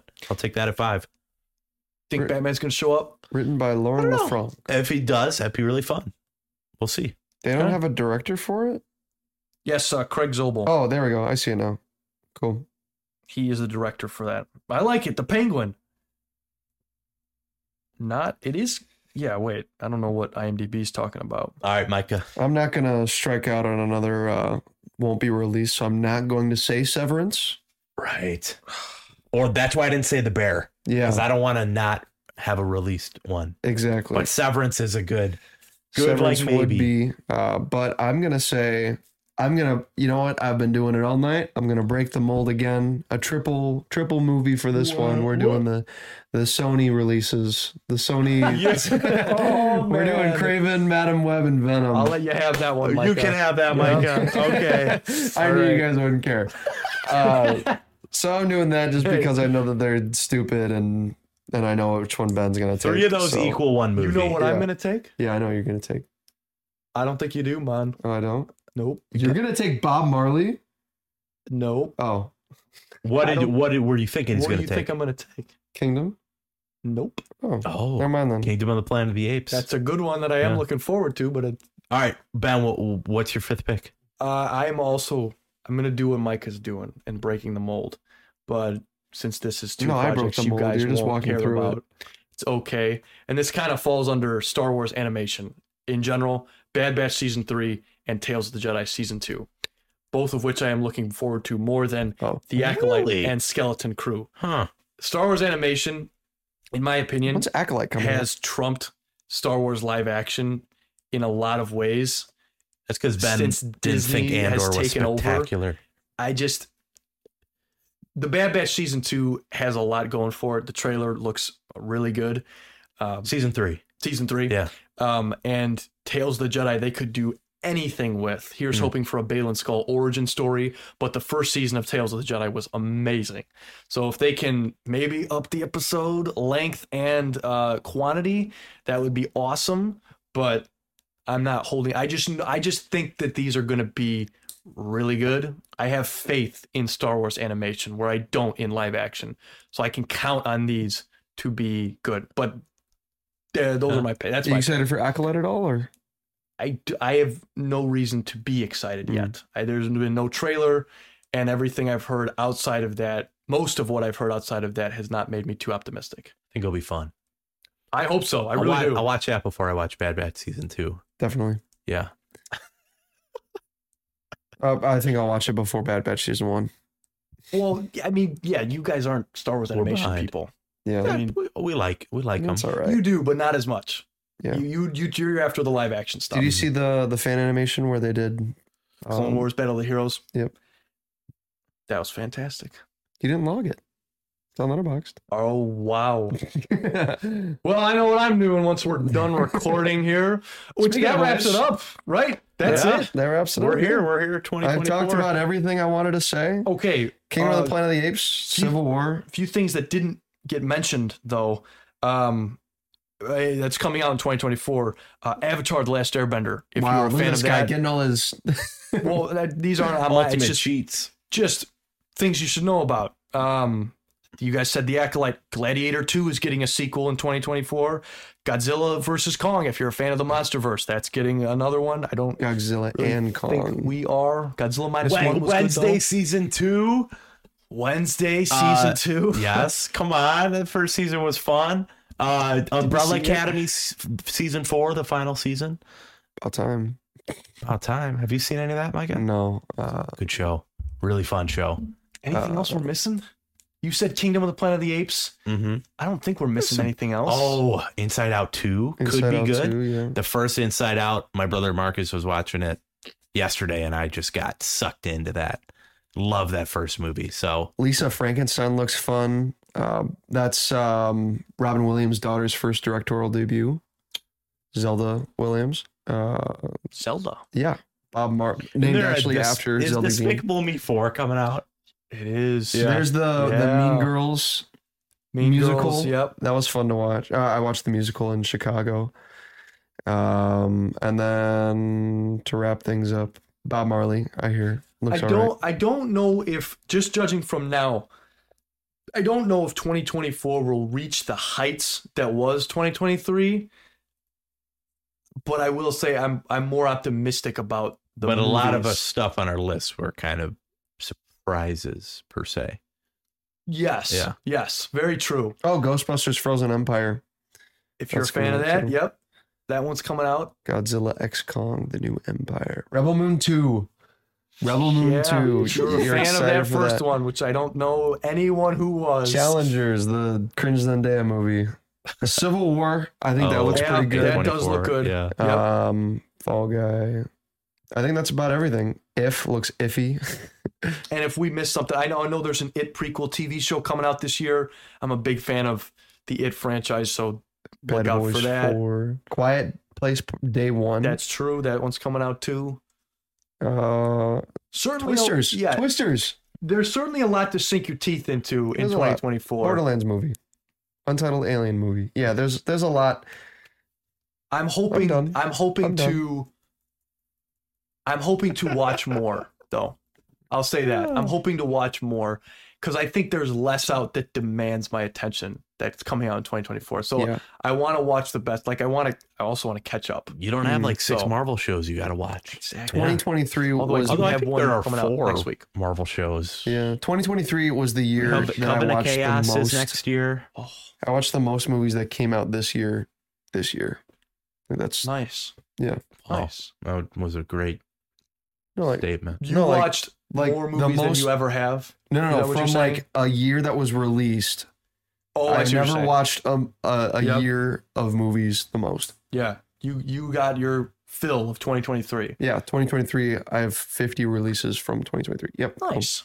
So if there's anything we missed in this insanely long podcast, please let us know down below. But this has been the Multiverse Award for Multiverse Monologues. You guys know what's coming up. If you're still listening, we've got the Star Wars Marathon Star Wars. coming right along the way. Let me tell you, I'm very excited to start that one for sure. But next week Um, but next week you can take it away, Micah, because I we have the Multiverse Monologues Marvel Movie Yes. Marathon movie review list. Really kind of like we're building up steam for Star Wars, and we're like, oh wait, wait, wait. We got to re-look at our marathon. Just So, to give us a cap on uh, the first, how many movies was that? Like 50 57. billion? Yeah. So if you look 57 at the hours that we put into the Marvel movie marathon, we definitely have to dedicate an episode to talking about it. So this is just uh, if you wanted to, if you haven't seen any of the episodes yet, and you just want to listen to an overview of us, we'll go through them all and uh, point out some hidden gems, maybe some ones that uh, the episode was fun, but the movie wasn't so fun. yeah. Uh, just uh, an like overview. a little clickbaity title, and Yeah, you know, like yeah. every Marvel movie ranked. It's just Yeah. three three boring dudes talking about their ranking. Yeah. So But before we get to Star Wars, we got to clean up shop on the old stuff. So Yes. definitely not a throwaway episode. It'll be a lot of fun. Oh, I Um, can't wait. Yeah, uh, I mean, just like this episode, we had a lot of preparing to do. I mean, 57 movies. Any excuse to talk about Punisher 2008 is, uh, I mean, a reason for me. Let's just say that. Oh boy. So look forward to those things coming up. Star Wars marathon. Thanks for And- sticking with us. Yeah, this is this has been a lot of fun for us. I know. I, I, I mean, I love talking movies with you guys. I love it. I love it. It's And one of my favorite things And to TV do. shows. And TV shows. 2024. Yes. We got a big year ahead of us. Yep. And we'll be back around this time next year with the Multiverse Awards for 2024. That's right. So look forward to all that. For now, this is Ben Rayside I'm just Ken. And I'm destroying worlds.